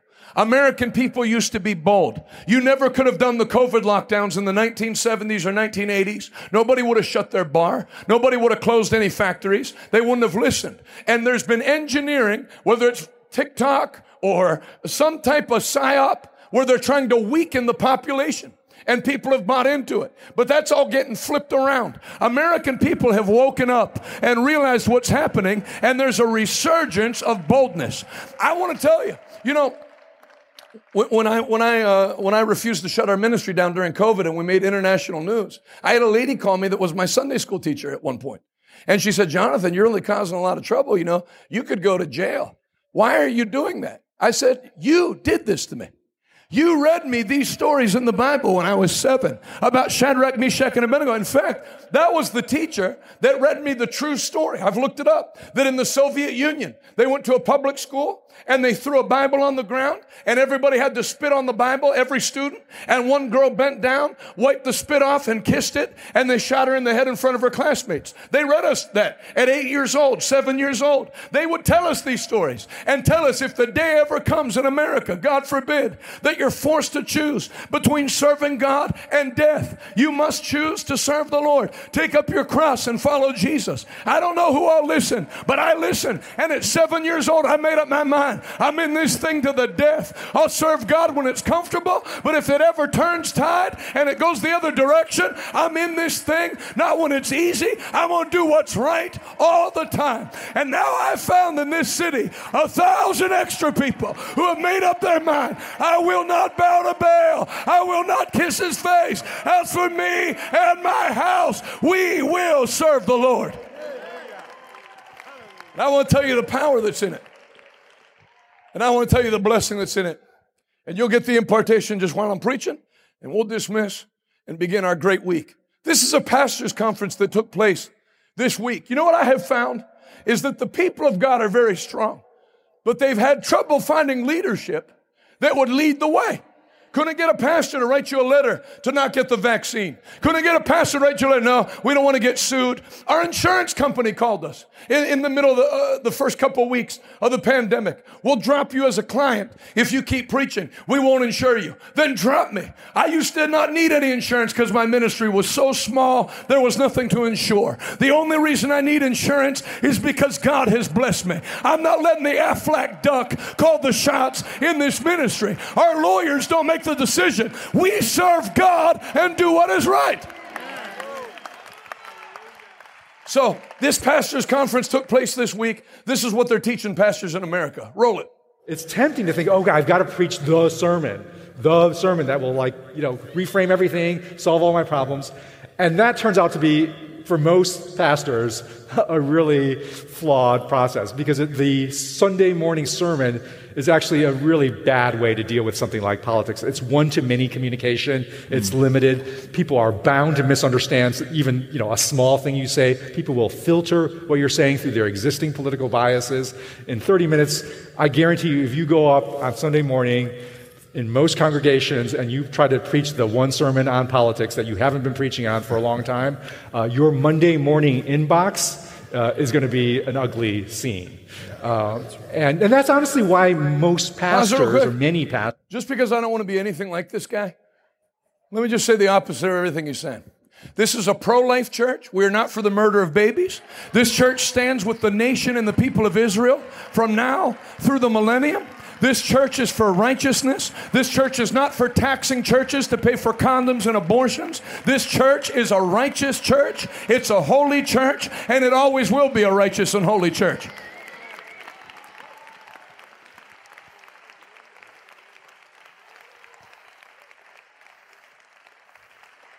Continue uh, with this. pastors don't preach on politics on Sunday morning because they instinctively know my Monday morning inbox is going to look awful if I do that. Oh, my God. So the, the challenge we need is to I feel give the testosterone churches draining and out of my body just a way to to head in towards healthy Christian politics that doesn't force them to preach this magical Sunday morning sermon that will solve everything. And the after party is our attempt to do that so that you don't have to do all the heavy lifting and also frankly you don't have to take the bullseye right? Because this way if you run the after party in your small group community uh, in your bible studies and so forth like that then if people get mad they get mad at curtis russell and david. They get less mad at you. You can have plausible deniability right? You could just say hey uh, you know I don't agree with everything these guys say, but I think they're worth listening. That's the classic move. You know, you, can do turn it as a pastor, Put right? it back to me. So I just wanted to show you this because that's what's being taught to pastors. Don't mention any issues from the pulpit. Just preach crap. You know, like like uh, be nice and how many you know flowers grow and the flowers are a sign that there's a sky. Whatever. I don't know. I don't smoke that much weed to come up with those types of sermons. But that, that, they're telling you, stay out of politics. Have your small group leaders do it. So, in other words, I'll tell. Now, I'm not going to mention abortion from the platform. I'm not going to mention anything about Israel. But I'm going to have you do it, and you do it, and I'll have Pastor Dean do it, and Pastor Sammy, and Pastor Jay and Maddie. And then, if somebody sends an angry email, then he, what did he say? You have plausible deniability. Are we in the ministry or the CIA? So then, if you get mad at what he taught that I told him to teach, I say, well, you know, I don't really agree. I don't know why he said that. And that's what they're teaching. They're actually raising people up. And I got to be careful because I took way too much time on the offering. But uh, I can't get deep into it. This has been a plan since the 1960s, where there started to be secular funding into Bible colleges. Now, you had full gospel Bible colleges that had pastors as instructors, like we have here. But then they made it where if you wanted to be accredited by the state to get student loan money, you had to have a minimum amount that had PhDs and masters. Well, there's only a few places where you can get a PhD or master's uh, to teach in, in a seminary. Those seminaries were bankrolled by liberal George Soros connected groups that began to undermine the authenticity of the Bible, the inerrancy of Scripture, on down the line. So you start filling these Bible colleges with people that have the spirit of the world and like him, and then it produces a pastor that when the government says churches have to shut down, they they're scared that their email inbox. Who's scared of emails?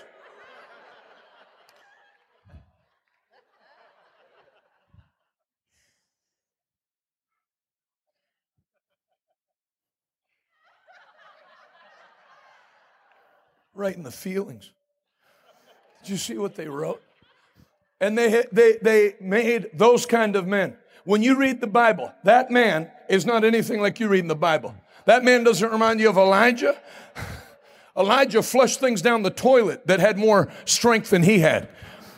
Elisha, Daniel, Shadrach, Meshach, and Abednego, when you read the men in the Bible, you know, for people to tell you during COVID that these pastors that are going to jail are a disgrace to Christianity and the church should work with the government. Let me ask you a question. If the church is not to cause any trouble, why were half the books written from prison or written by people that were executed by the government? We're not looking to cause trouble. But if push comes to shove, we don't deny the Bible, we don't deny our faith, we don't deny our families. We are born again, book of Acts Christians.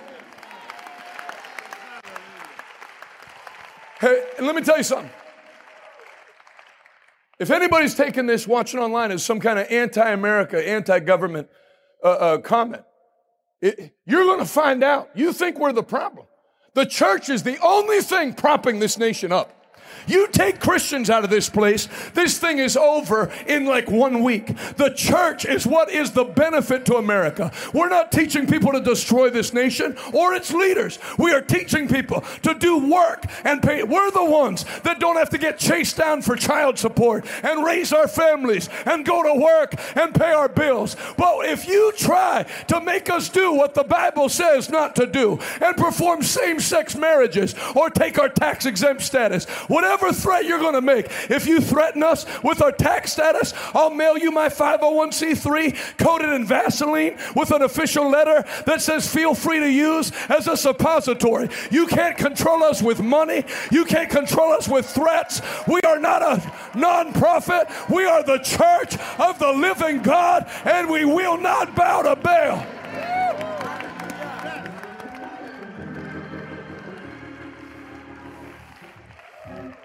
Somebody shout hallelujah. So, I wanted to show this because everybody will have their opportunity.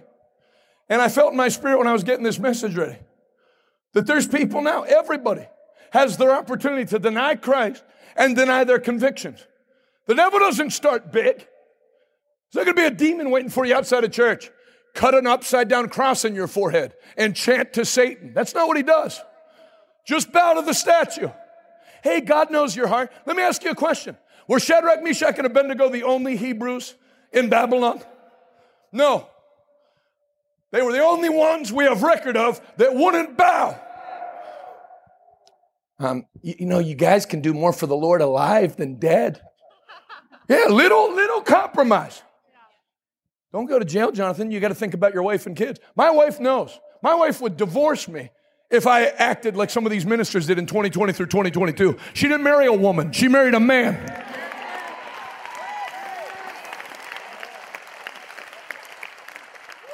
Live in a way that your children respect you. There's people all over the world that live in countries where to choose to serve the Lord. I'm going in Van- Vancouver, Canada. I'm going to such a place.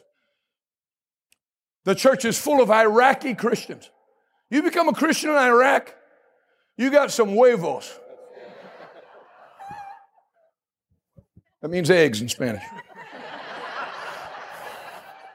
If you have a dirty mind, that's on you. So they're strong Christians. Everybody say strong Christians. This church, we have strong Christians. We have physically strong Christians. Do you know we bought a building and we're turning it into a gym? Revival Today Fitness is going to have its own gym. They're trying to make weak men and weak women. We're going to be physically strong, mentally strong, and have the fire of God in our spirit. We're going to be the opposite of everything they're trying to churn out. We're not going to be a bunch of flabby, weak willed, spineless people. We're going to be strong men, Americans that are strong, strong husbands strong wives, strong children. Everybody say strength is coming back. Oh, yeah, I got happy this week. I read they put a tampon dispenser in the boys' bathroom in a Connecticut public school, and the boys tore it down in 18 minutes. Good job, boys. It's not going to fly here. You can take that spirit and send it back to hell. This is not Canada. This is not Europe. This is the United States of America. We don't eat ants and crickets. We eat ribeye and elk and venison. You're not going to turn us into some hellish country with no church. We are the church of the Lord Jesus Christ.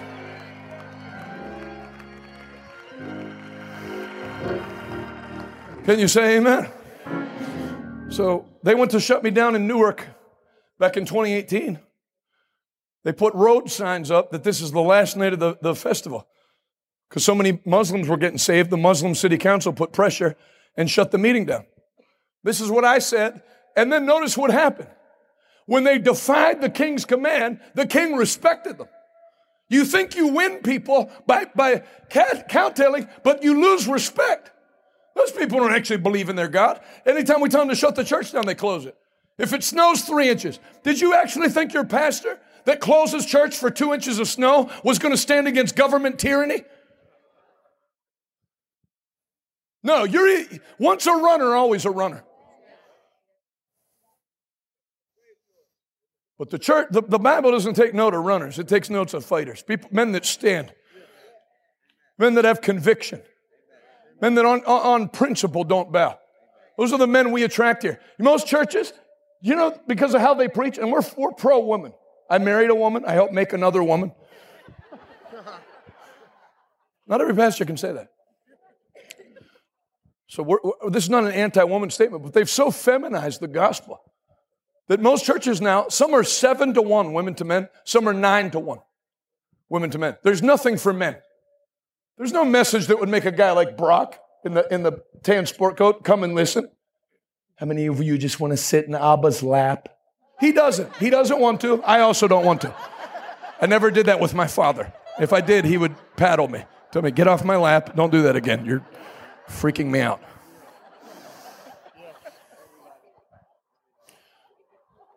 So just so you know, I'm not blowing smoke. Now, you might not have to do this, but I'm going to tell you what you're going to see on this screen. Didn't start in New Jersey.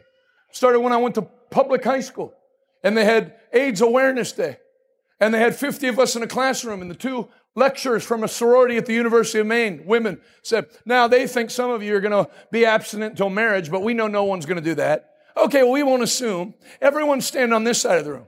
Now, if you're actually going to abstain from sex until marriage, go stand over there and we'll see how many go. You know, everyone looked at me. They knew. It's like I had virgin written in Sharpie. They knew I was a Christian. Do you know how little I felt like walking over there in history class? Why do I have to tell you my sexual plans? This is U.S. history. Leave me alone. They should be glad they got 16 year old me and not 43 year old me. everyone looked at me, my face went, you say, well, I wish I could be like Jonathan. I wasn't like me.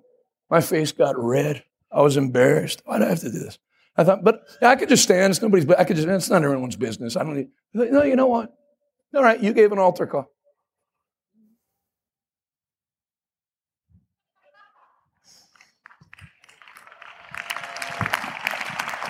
Oh, oh, there's, well, we, we respect your decision. Oh, thank you. Thank you, skanks. I appreciate the validation. Thank you for approving of my decisions. It means a lot. Let the other girls at the sorority know I appreciate the respect you're showing me.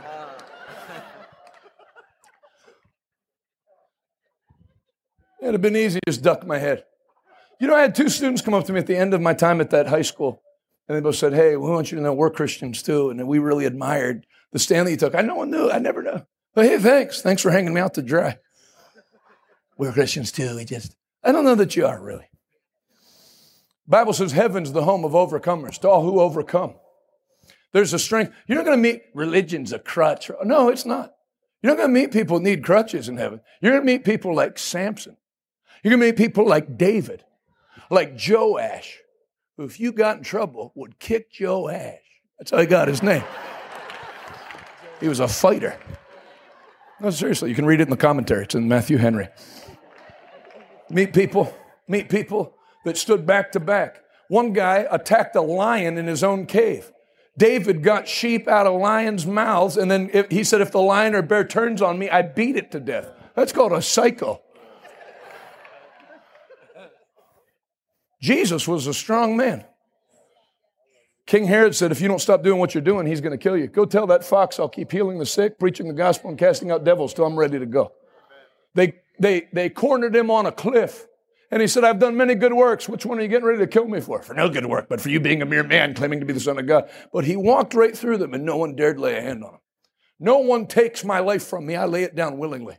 Paul wasn't a Paul wasn't a wimp. They stoned him to death. They gathered around him to bury him, and he popped up from the rocks and went back into the city to keep preaching. So, how do you go from that to this, to, to whatever this is? I don't know, but I'm not. I don't know what happened to the church in the last. Actually, COVID was just an exposure of what had already taken place.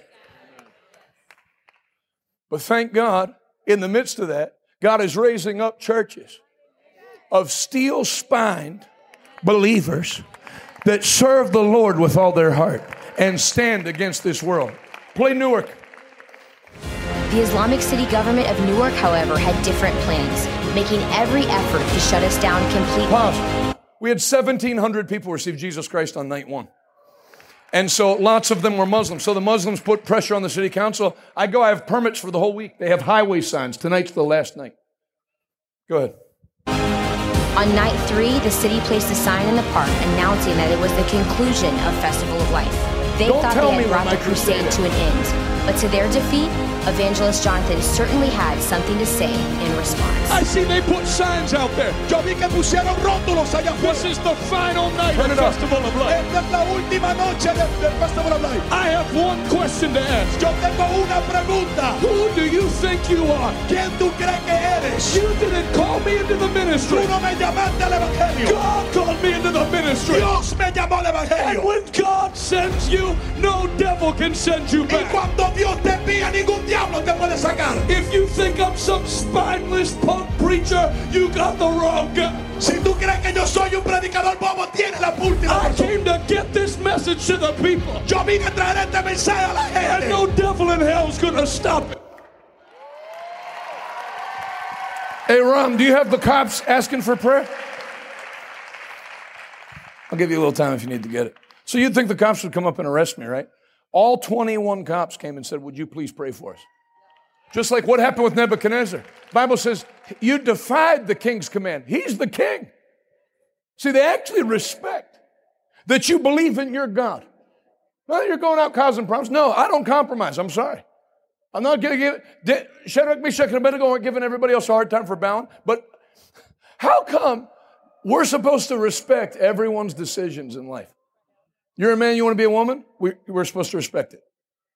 You're going to get a couple booby implants and go to Ross Dress for Less, get a nice skirt. We don't say anything. That's your choice. We're to respect people's choices. Isn't that what they say? But isn't it interesting that there's still one choice no one respects? And one choice everyone feels free to mouth off. Are you going to church this morning? You think you're better than us? You think you're the... You got, gotten a few dirty looks on your way out of the building from whoever comes in next to use the facility? We didn't even do anything. You're just my... You can feel, you can feel the spirit of the world. On, they don't like the spirit of the world hates the spirit of God. It's not even the people. Just take the people out of the equation. Why do they? Why do you get dirty looks? Because you're a reminder that, that they've compromised. I thought the TV told me no one goes to church anymore. Hmm. I don't feel so good about sleeping in on Sunday. I hate you and your suit jacket. You've ruined my Sunday. So here's the cops after, and then I've told you this before. So you think you mouth off like that? Nobody's going to stop this meeting. I'm going to do what I want. That the cops come up and say, "Hey, we're arresting you right now." They came to the altar. Then they said, "Would you please pray for all of us?" Well, I was in preacher mode. I wasn't thinking that they're police. I was just, "Okay, you want prayer? I'll pray." So I said, "Oh, you lift your hands." So all 21 cops. Then I'm praying like this. So I got my finger and 21 cops like this. And this guy in a sideways Yankees hat walked by. I kid you not, went like this. How do you hold up 21 police officers with your finger? The boldness of righteousness is more powerful than any weapon on earth. Roll it. It was a week of complete victory in Newark, New Jersey. The anointing during the crusade was so strong that even the police asked Evangelist Jonathan for prayer. No death, no injury. No amount of Islamic City government opposition could even come close to stopping the power of God. Grocery boxes were given to All those right. in need. They showed the cops, right? And then two of the lady cops came up and said, We're having trouble uh, having babies. Could you pray that God opens our womb? Because they saw the miracles happen every night. So that's what you think you're gaining the respect of the world. By doing a park cleanup once a month or once a week and doing food distribution, they don't respect you. That's why they shut you down. We built a bridge with the city. Seems like the traffic only goes one way. Because when they shut you down, they didn't care how many cleanup days you did. There's one language the devil respects boldness, power. They remarked about Jesus. He spoke as one with real authority, quite unlike the teachers of religious law. Now, if you're a teenager and you're here, if you're a university student and you're here, whoever you are, you might not have that crusade story, but some of you are going to have stories like the one I had in high school, where it's a clear sign. Are you going to bow or are you going to stand? Some of you are facing consequences right now. If you won't compromise, there, what's the, the whole welfare system is built on that. If you get married, you immediately lose all benefits for you and your children. So there's people that come to church every Sunday and they know they're living in sin. They know they're having babies out of wedlock and it's wrong. But the devil has them by the money. Because if you marry that guy you're with, if you both come to the altar and say, the Bible says we need to bring this into covenant, they punish you. The world system, you wicked, you wicked politicians that have built a system that you take people's homes and the food of their children away if they get married and live according to God. But I even see the same way that Roe versus Wade flipped. I see that whole system flipping where they're going to start to give credits for having children in marriage, credits for marriage. In the name of Jesus, I curse that wicked system in Jesus' mighty name.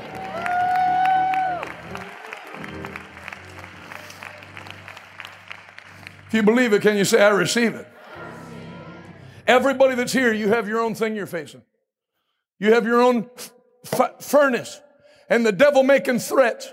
I want to throw this in as a side point. I'm going to skip a bunch of points because we're, we're out of time. But I'm with you for the rest of your life, so we can do it another time.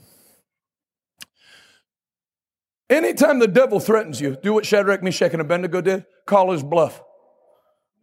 Sometimes he'll actually do it like he did to them. He threw them in the furnace. But your God's able to deliver you from the furnace. But notice what they said. It's actually a higher level than faith, Bishop David Oyedepo said. It's called trust. It was not unbelief to say, even if he doesn't. They said, Our God is able and will deliver us out of the furnace. But just so you know, even if he didn't, I'd rather burn in your furnace than bow to your God. And until you get that in your bones, See, you can threaten people with death. I wonder, a lot of the pastors that shut their church down and turn their churches into vaccination clinics, I wonder if they're saved. I think a lot of them, because it's come out since mistresses and homosexual affairs and stuff. I wonder if they were afraid of the virus. Because if you're going to die and go to hell, you don't have any boldness. See, this boldness is rooted in godliness. Shadrach, Meshach, and Abednego weren't just bold, come and take it, to a bumper sticker Pe- people. They, they were godly people.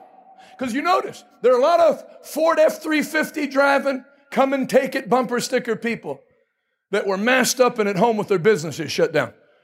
Because you know when your First and Second Amendment rights doesn't give you, is not a substitute for the baptism of the Holy Ghost and fire. And obviously we're pro-gun here. My wife was sighting in during the offering last week. Even that, they, they, that's why they want guns taken away. They don't want the people to have power. They want your meals dictated to you, your money dictated to you by universal basic income, unarmed, so you, you can't do anything about it. People, three guys show up at your house, kick your door down, and do whatever they want. You can't do anything. You can beat up police officer half to death and not go to jail. You knock over a statue of Satan. You're charged with a hate crime and put in prison. I'm going to tell you something, Iowa. You better fix that before God fixes it for you. Should be ashamed of yourself. Iowa. It's a good state full of good people, but you politicians, you better fix that this week. I'm, I'm warning you. I'm warning you on behalf of God. I'm not coming out there. I'm not sending anybody out there. I'm telling you, you better fix that this week. Or there will be consequences from heaven. There are consequences from heaven. Say with me, there are consequences for evil. And there is reward for right doing. He not only delivered them from the fire, they were promoted to even higher positions. Now, let me tell you something. How in the world does some lunatic like me that preaches and sweats like this and says the insane things I say get invited to be a part of two, two of the people that are running for president right now have both asked me to help them privately, meet with them, pray with them. How? Because it's God that promotes. And God, see, the devil tells you you'll get promoted if you bow. But actually, the only people that died in that furnace were people that bowed. The men that came to throw Shadrach, Meshach, and Abednego in were killed by the flames. They bowed, they burned. The devil tells you if you don't bow, you'll burn. But actually, if you bow, you'll burn. And if you don't bow, you can never burn because Jesus stands with those that stand for him. I see Jesus standing with you in everything you do this week. You're not going to do it in your own strength. He's going to give you the strength. In Jesus' name. Put a, put a couple scriptures up quickly. Put up uh, James 4 4. James 4 4.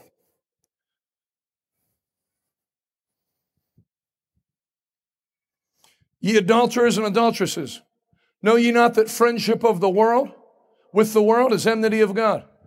Whosoever therefore will be a friend of this world is the enemy of God. That doesn't mean you can't have friends that don't go to church. That means if I'm a pastor and I write a book and the ladies on The View want to promote it, I wrote a bad book. Can you say amen? amen? How does the devil tempt? Philippians 1 27 to 29. Put that up. Philippians 1 27 to 29. Boy, you guys are quick today. Only let your conversation be as it becometh the gospel of Christ. Let me see NLT. That whether I come to see you or not, or be absent, I may hear of your affairs.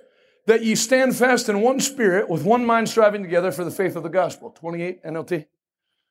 Above all, don't be intimidated in any way by your enemies. This is the Bible, the New Testament. Never be intimidated by your enemies. This will be a sign to them that they're going to die, but that you're going to be saved by God Himself.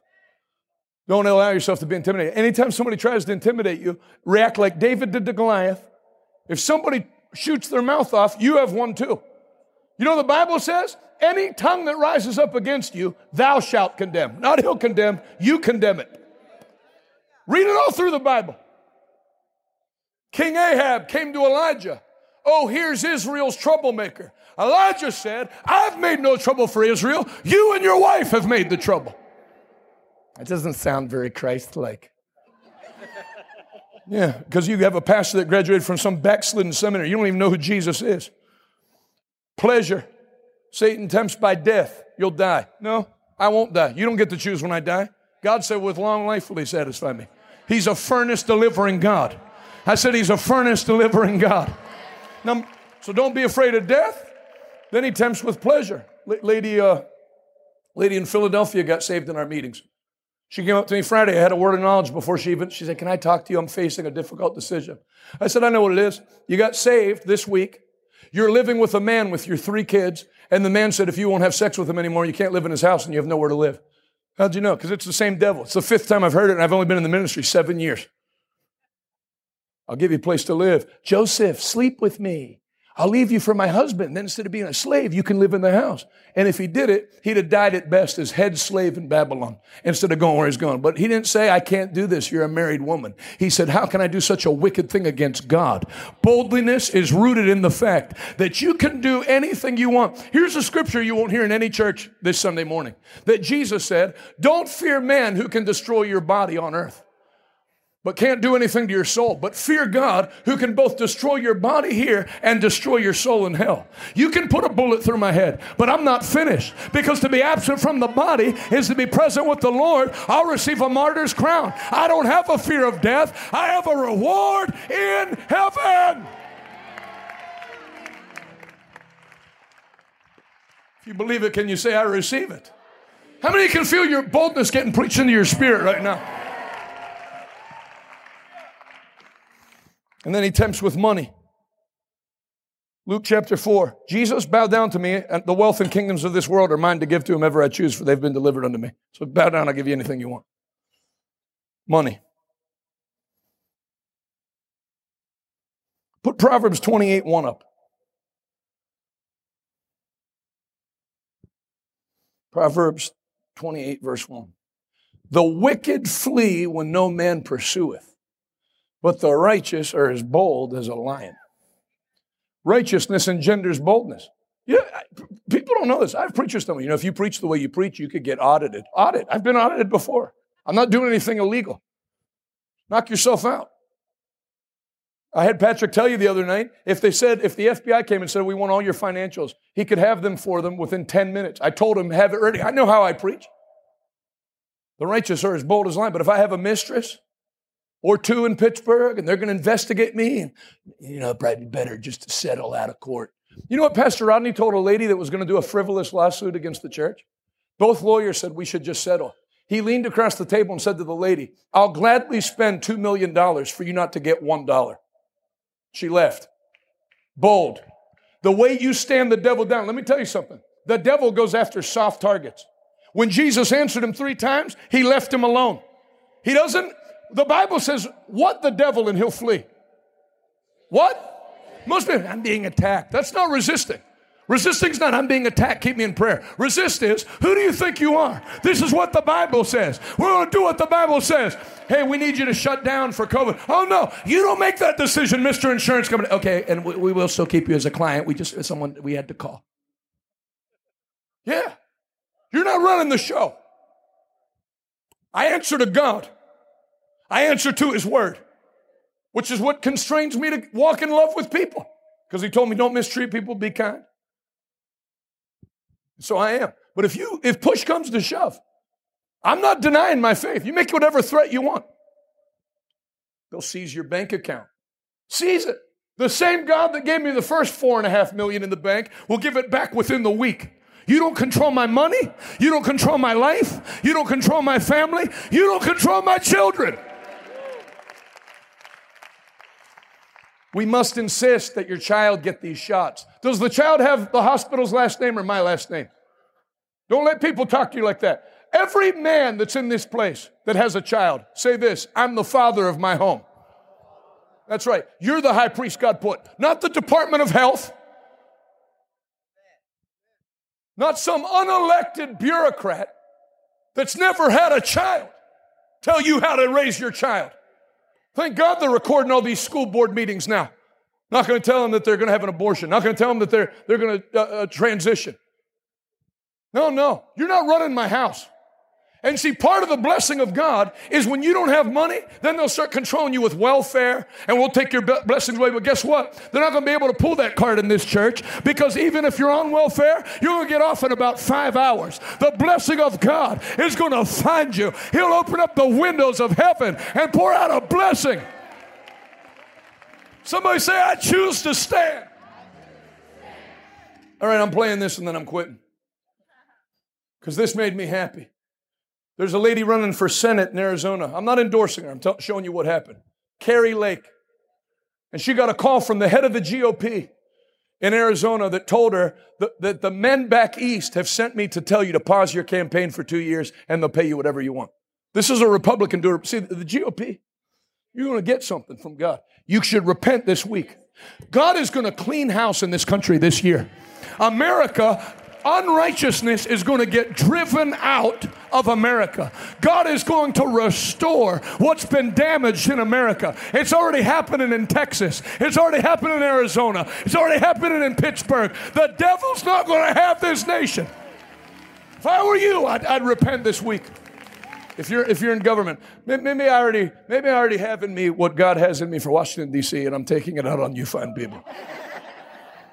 I want you to hear this because you're going to hear how the devil works and you're going to hear how you should respond to it. And I like the fact that she never stops eating. You can hear her chewing pretzels the whole time this man's threatening her life. I like that. I might do if I ever have to go to like a city council meeting and they're going to shut the church off. I'm going to bring a bag of Doritos.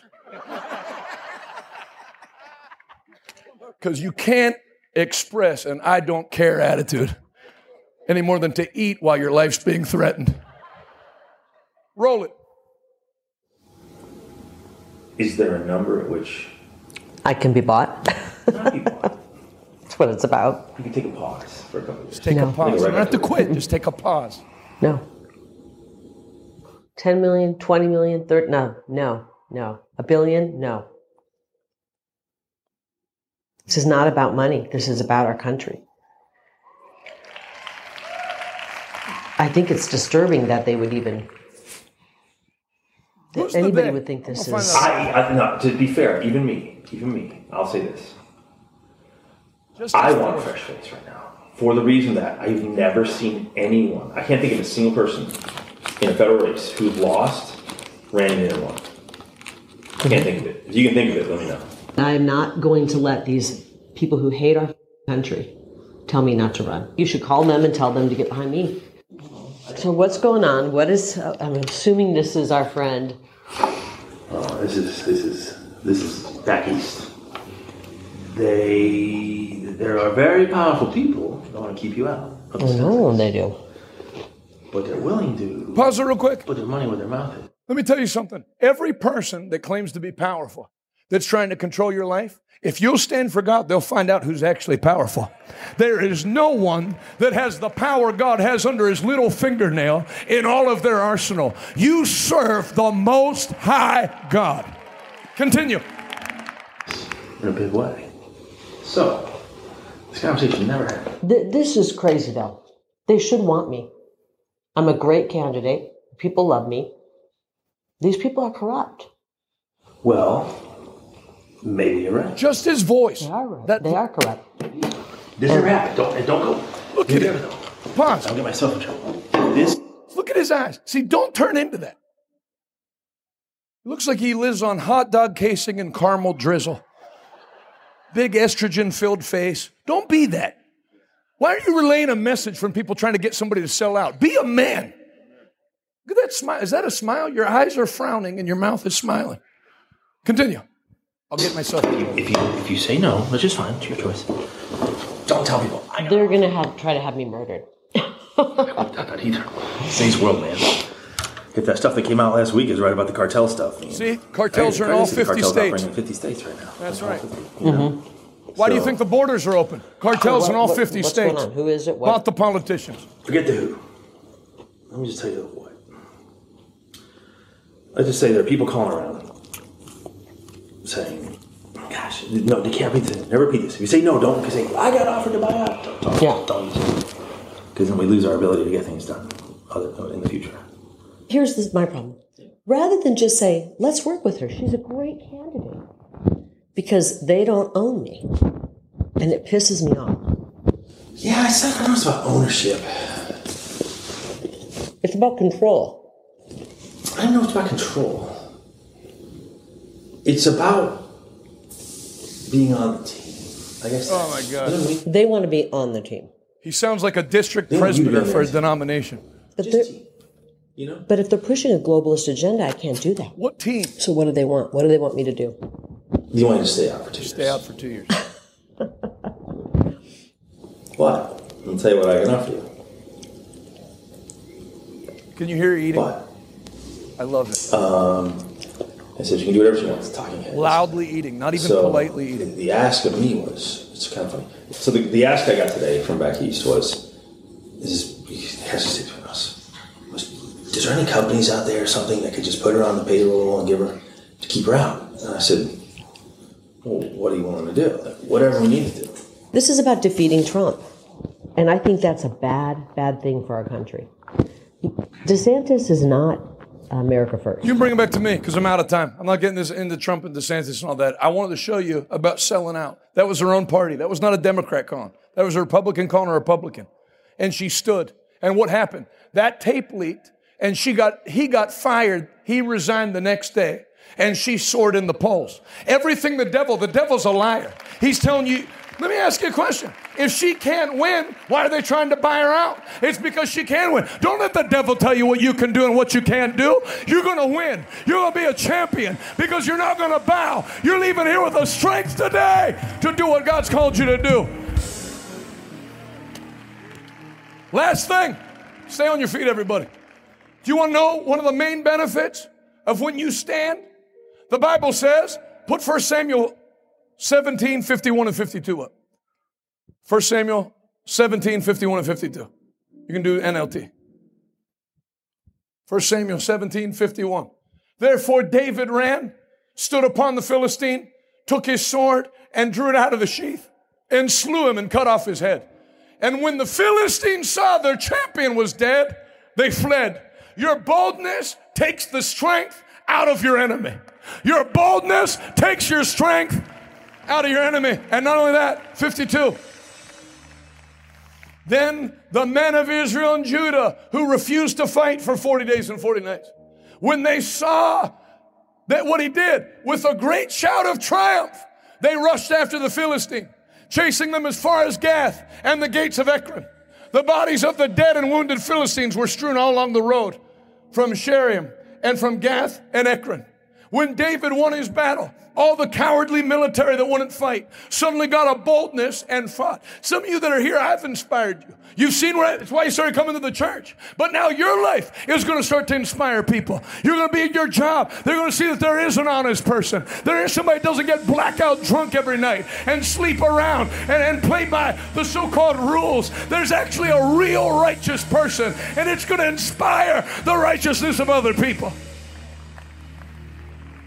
Some of you that are standing here right now, you were the only person who wanted to get vaccinated where you were. And then when you didn't, you started having two people join with you and three people, but somebody has to be the tip of the spear. This church is full of the tip of the spear people that don't need a crowd to get involved. I'm going to do it. Elijah said, Bring all the prophets of Baal and I said to me. I'll do it. I don't need a team. I'm going to call down fire. Say it out loud I stand. I stand. I stand when it's easy. I stand when it's difficult. Everybody in Fort Worth shouted, I stand. I stand when it's easy. I stand when it's never back down, never bow to the Baals. I'll never bow. I'll give you one more chance. You know why I gave him one more chance? Because the devil can't make you bow. They made me get vaccinated. No, they didn't. You did kept threatening you, kept telling you you couldn't go see your mother, and then finally you came. They can't make you. Even the, even the Antichrist can't make anybody get the chip, they'll cut off your head. Can't make you. You can't make me do anything. I've decided to follow Jesus, and I got news for you. When you make Jesus your Lord, no one else is allowed to be your Lord. We submit to the government, we strive for peace with all people, but I take my orders from one shepherd. His name is Jesus. He's the lion of the tribe of Judah. I stand with him, and he stands with me. I said, I stand with him, and he stands with me. If you receive that today, put those hands together. Give the Lord a great hand clap. The Lord a great shout. Let the redeemed of the Lord say so. You're not going to die. You're not going to sell out. They're not going to take what they said they're going to take. You're going to make it.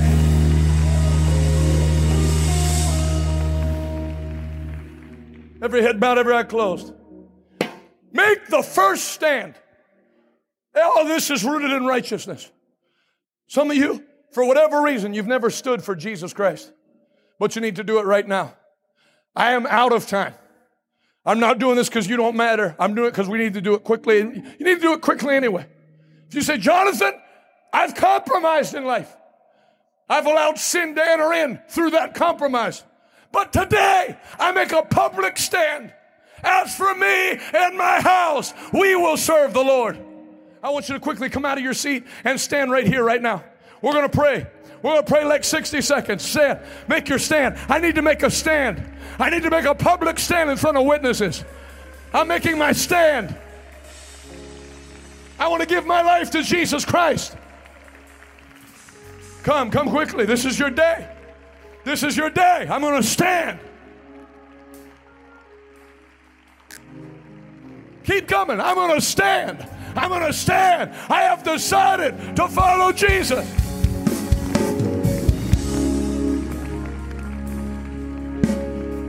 If you're coming, keep coming. We're going to pray. You know, even that, you want to know why we give public altar calls at this church? That's why. 30 years of stay in your seats and God sees that hand has produced a generation of stay in your seat and God sees that hand people. But those days are over. We come out of the crowd. We stand. I have decided publicly. Lift both hands to the Lord. Say this prayer Heavenly Father, I turn my back on sin. I repent. I believe in my heart. You raised Jesus from the dead. I confess with my mouth Jesus is Lord and my Savior. Right now, I receive forgiveness. By the blood of Jesus, I am saved. In Jesus' name, amen. Thank you for sharing the Jonathan Shuttlesworth podcast. If you're interested in supporting our mission to spread the gospel of Jesus Christ to our generation, please visit revivaltoday.com and click on Give Now to become one of our monthly partners. Thank you in advance. We hope to see you soon.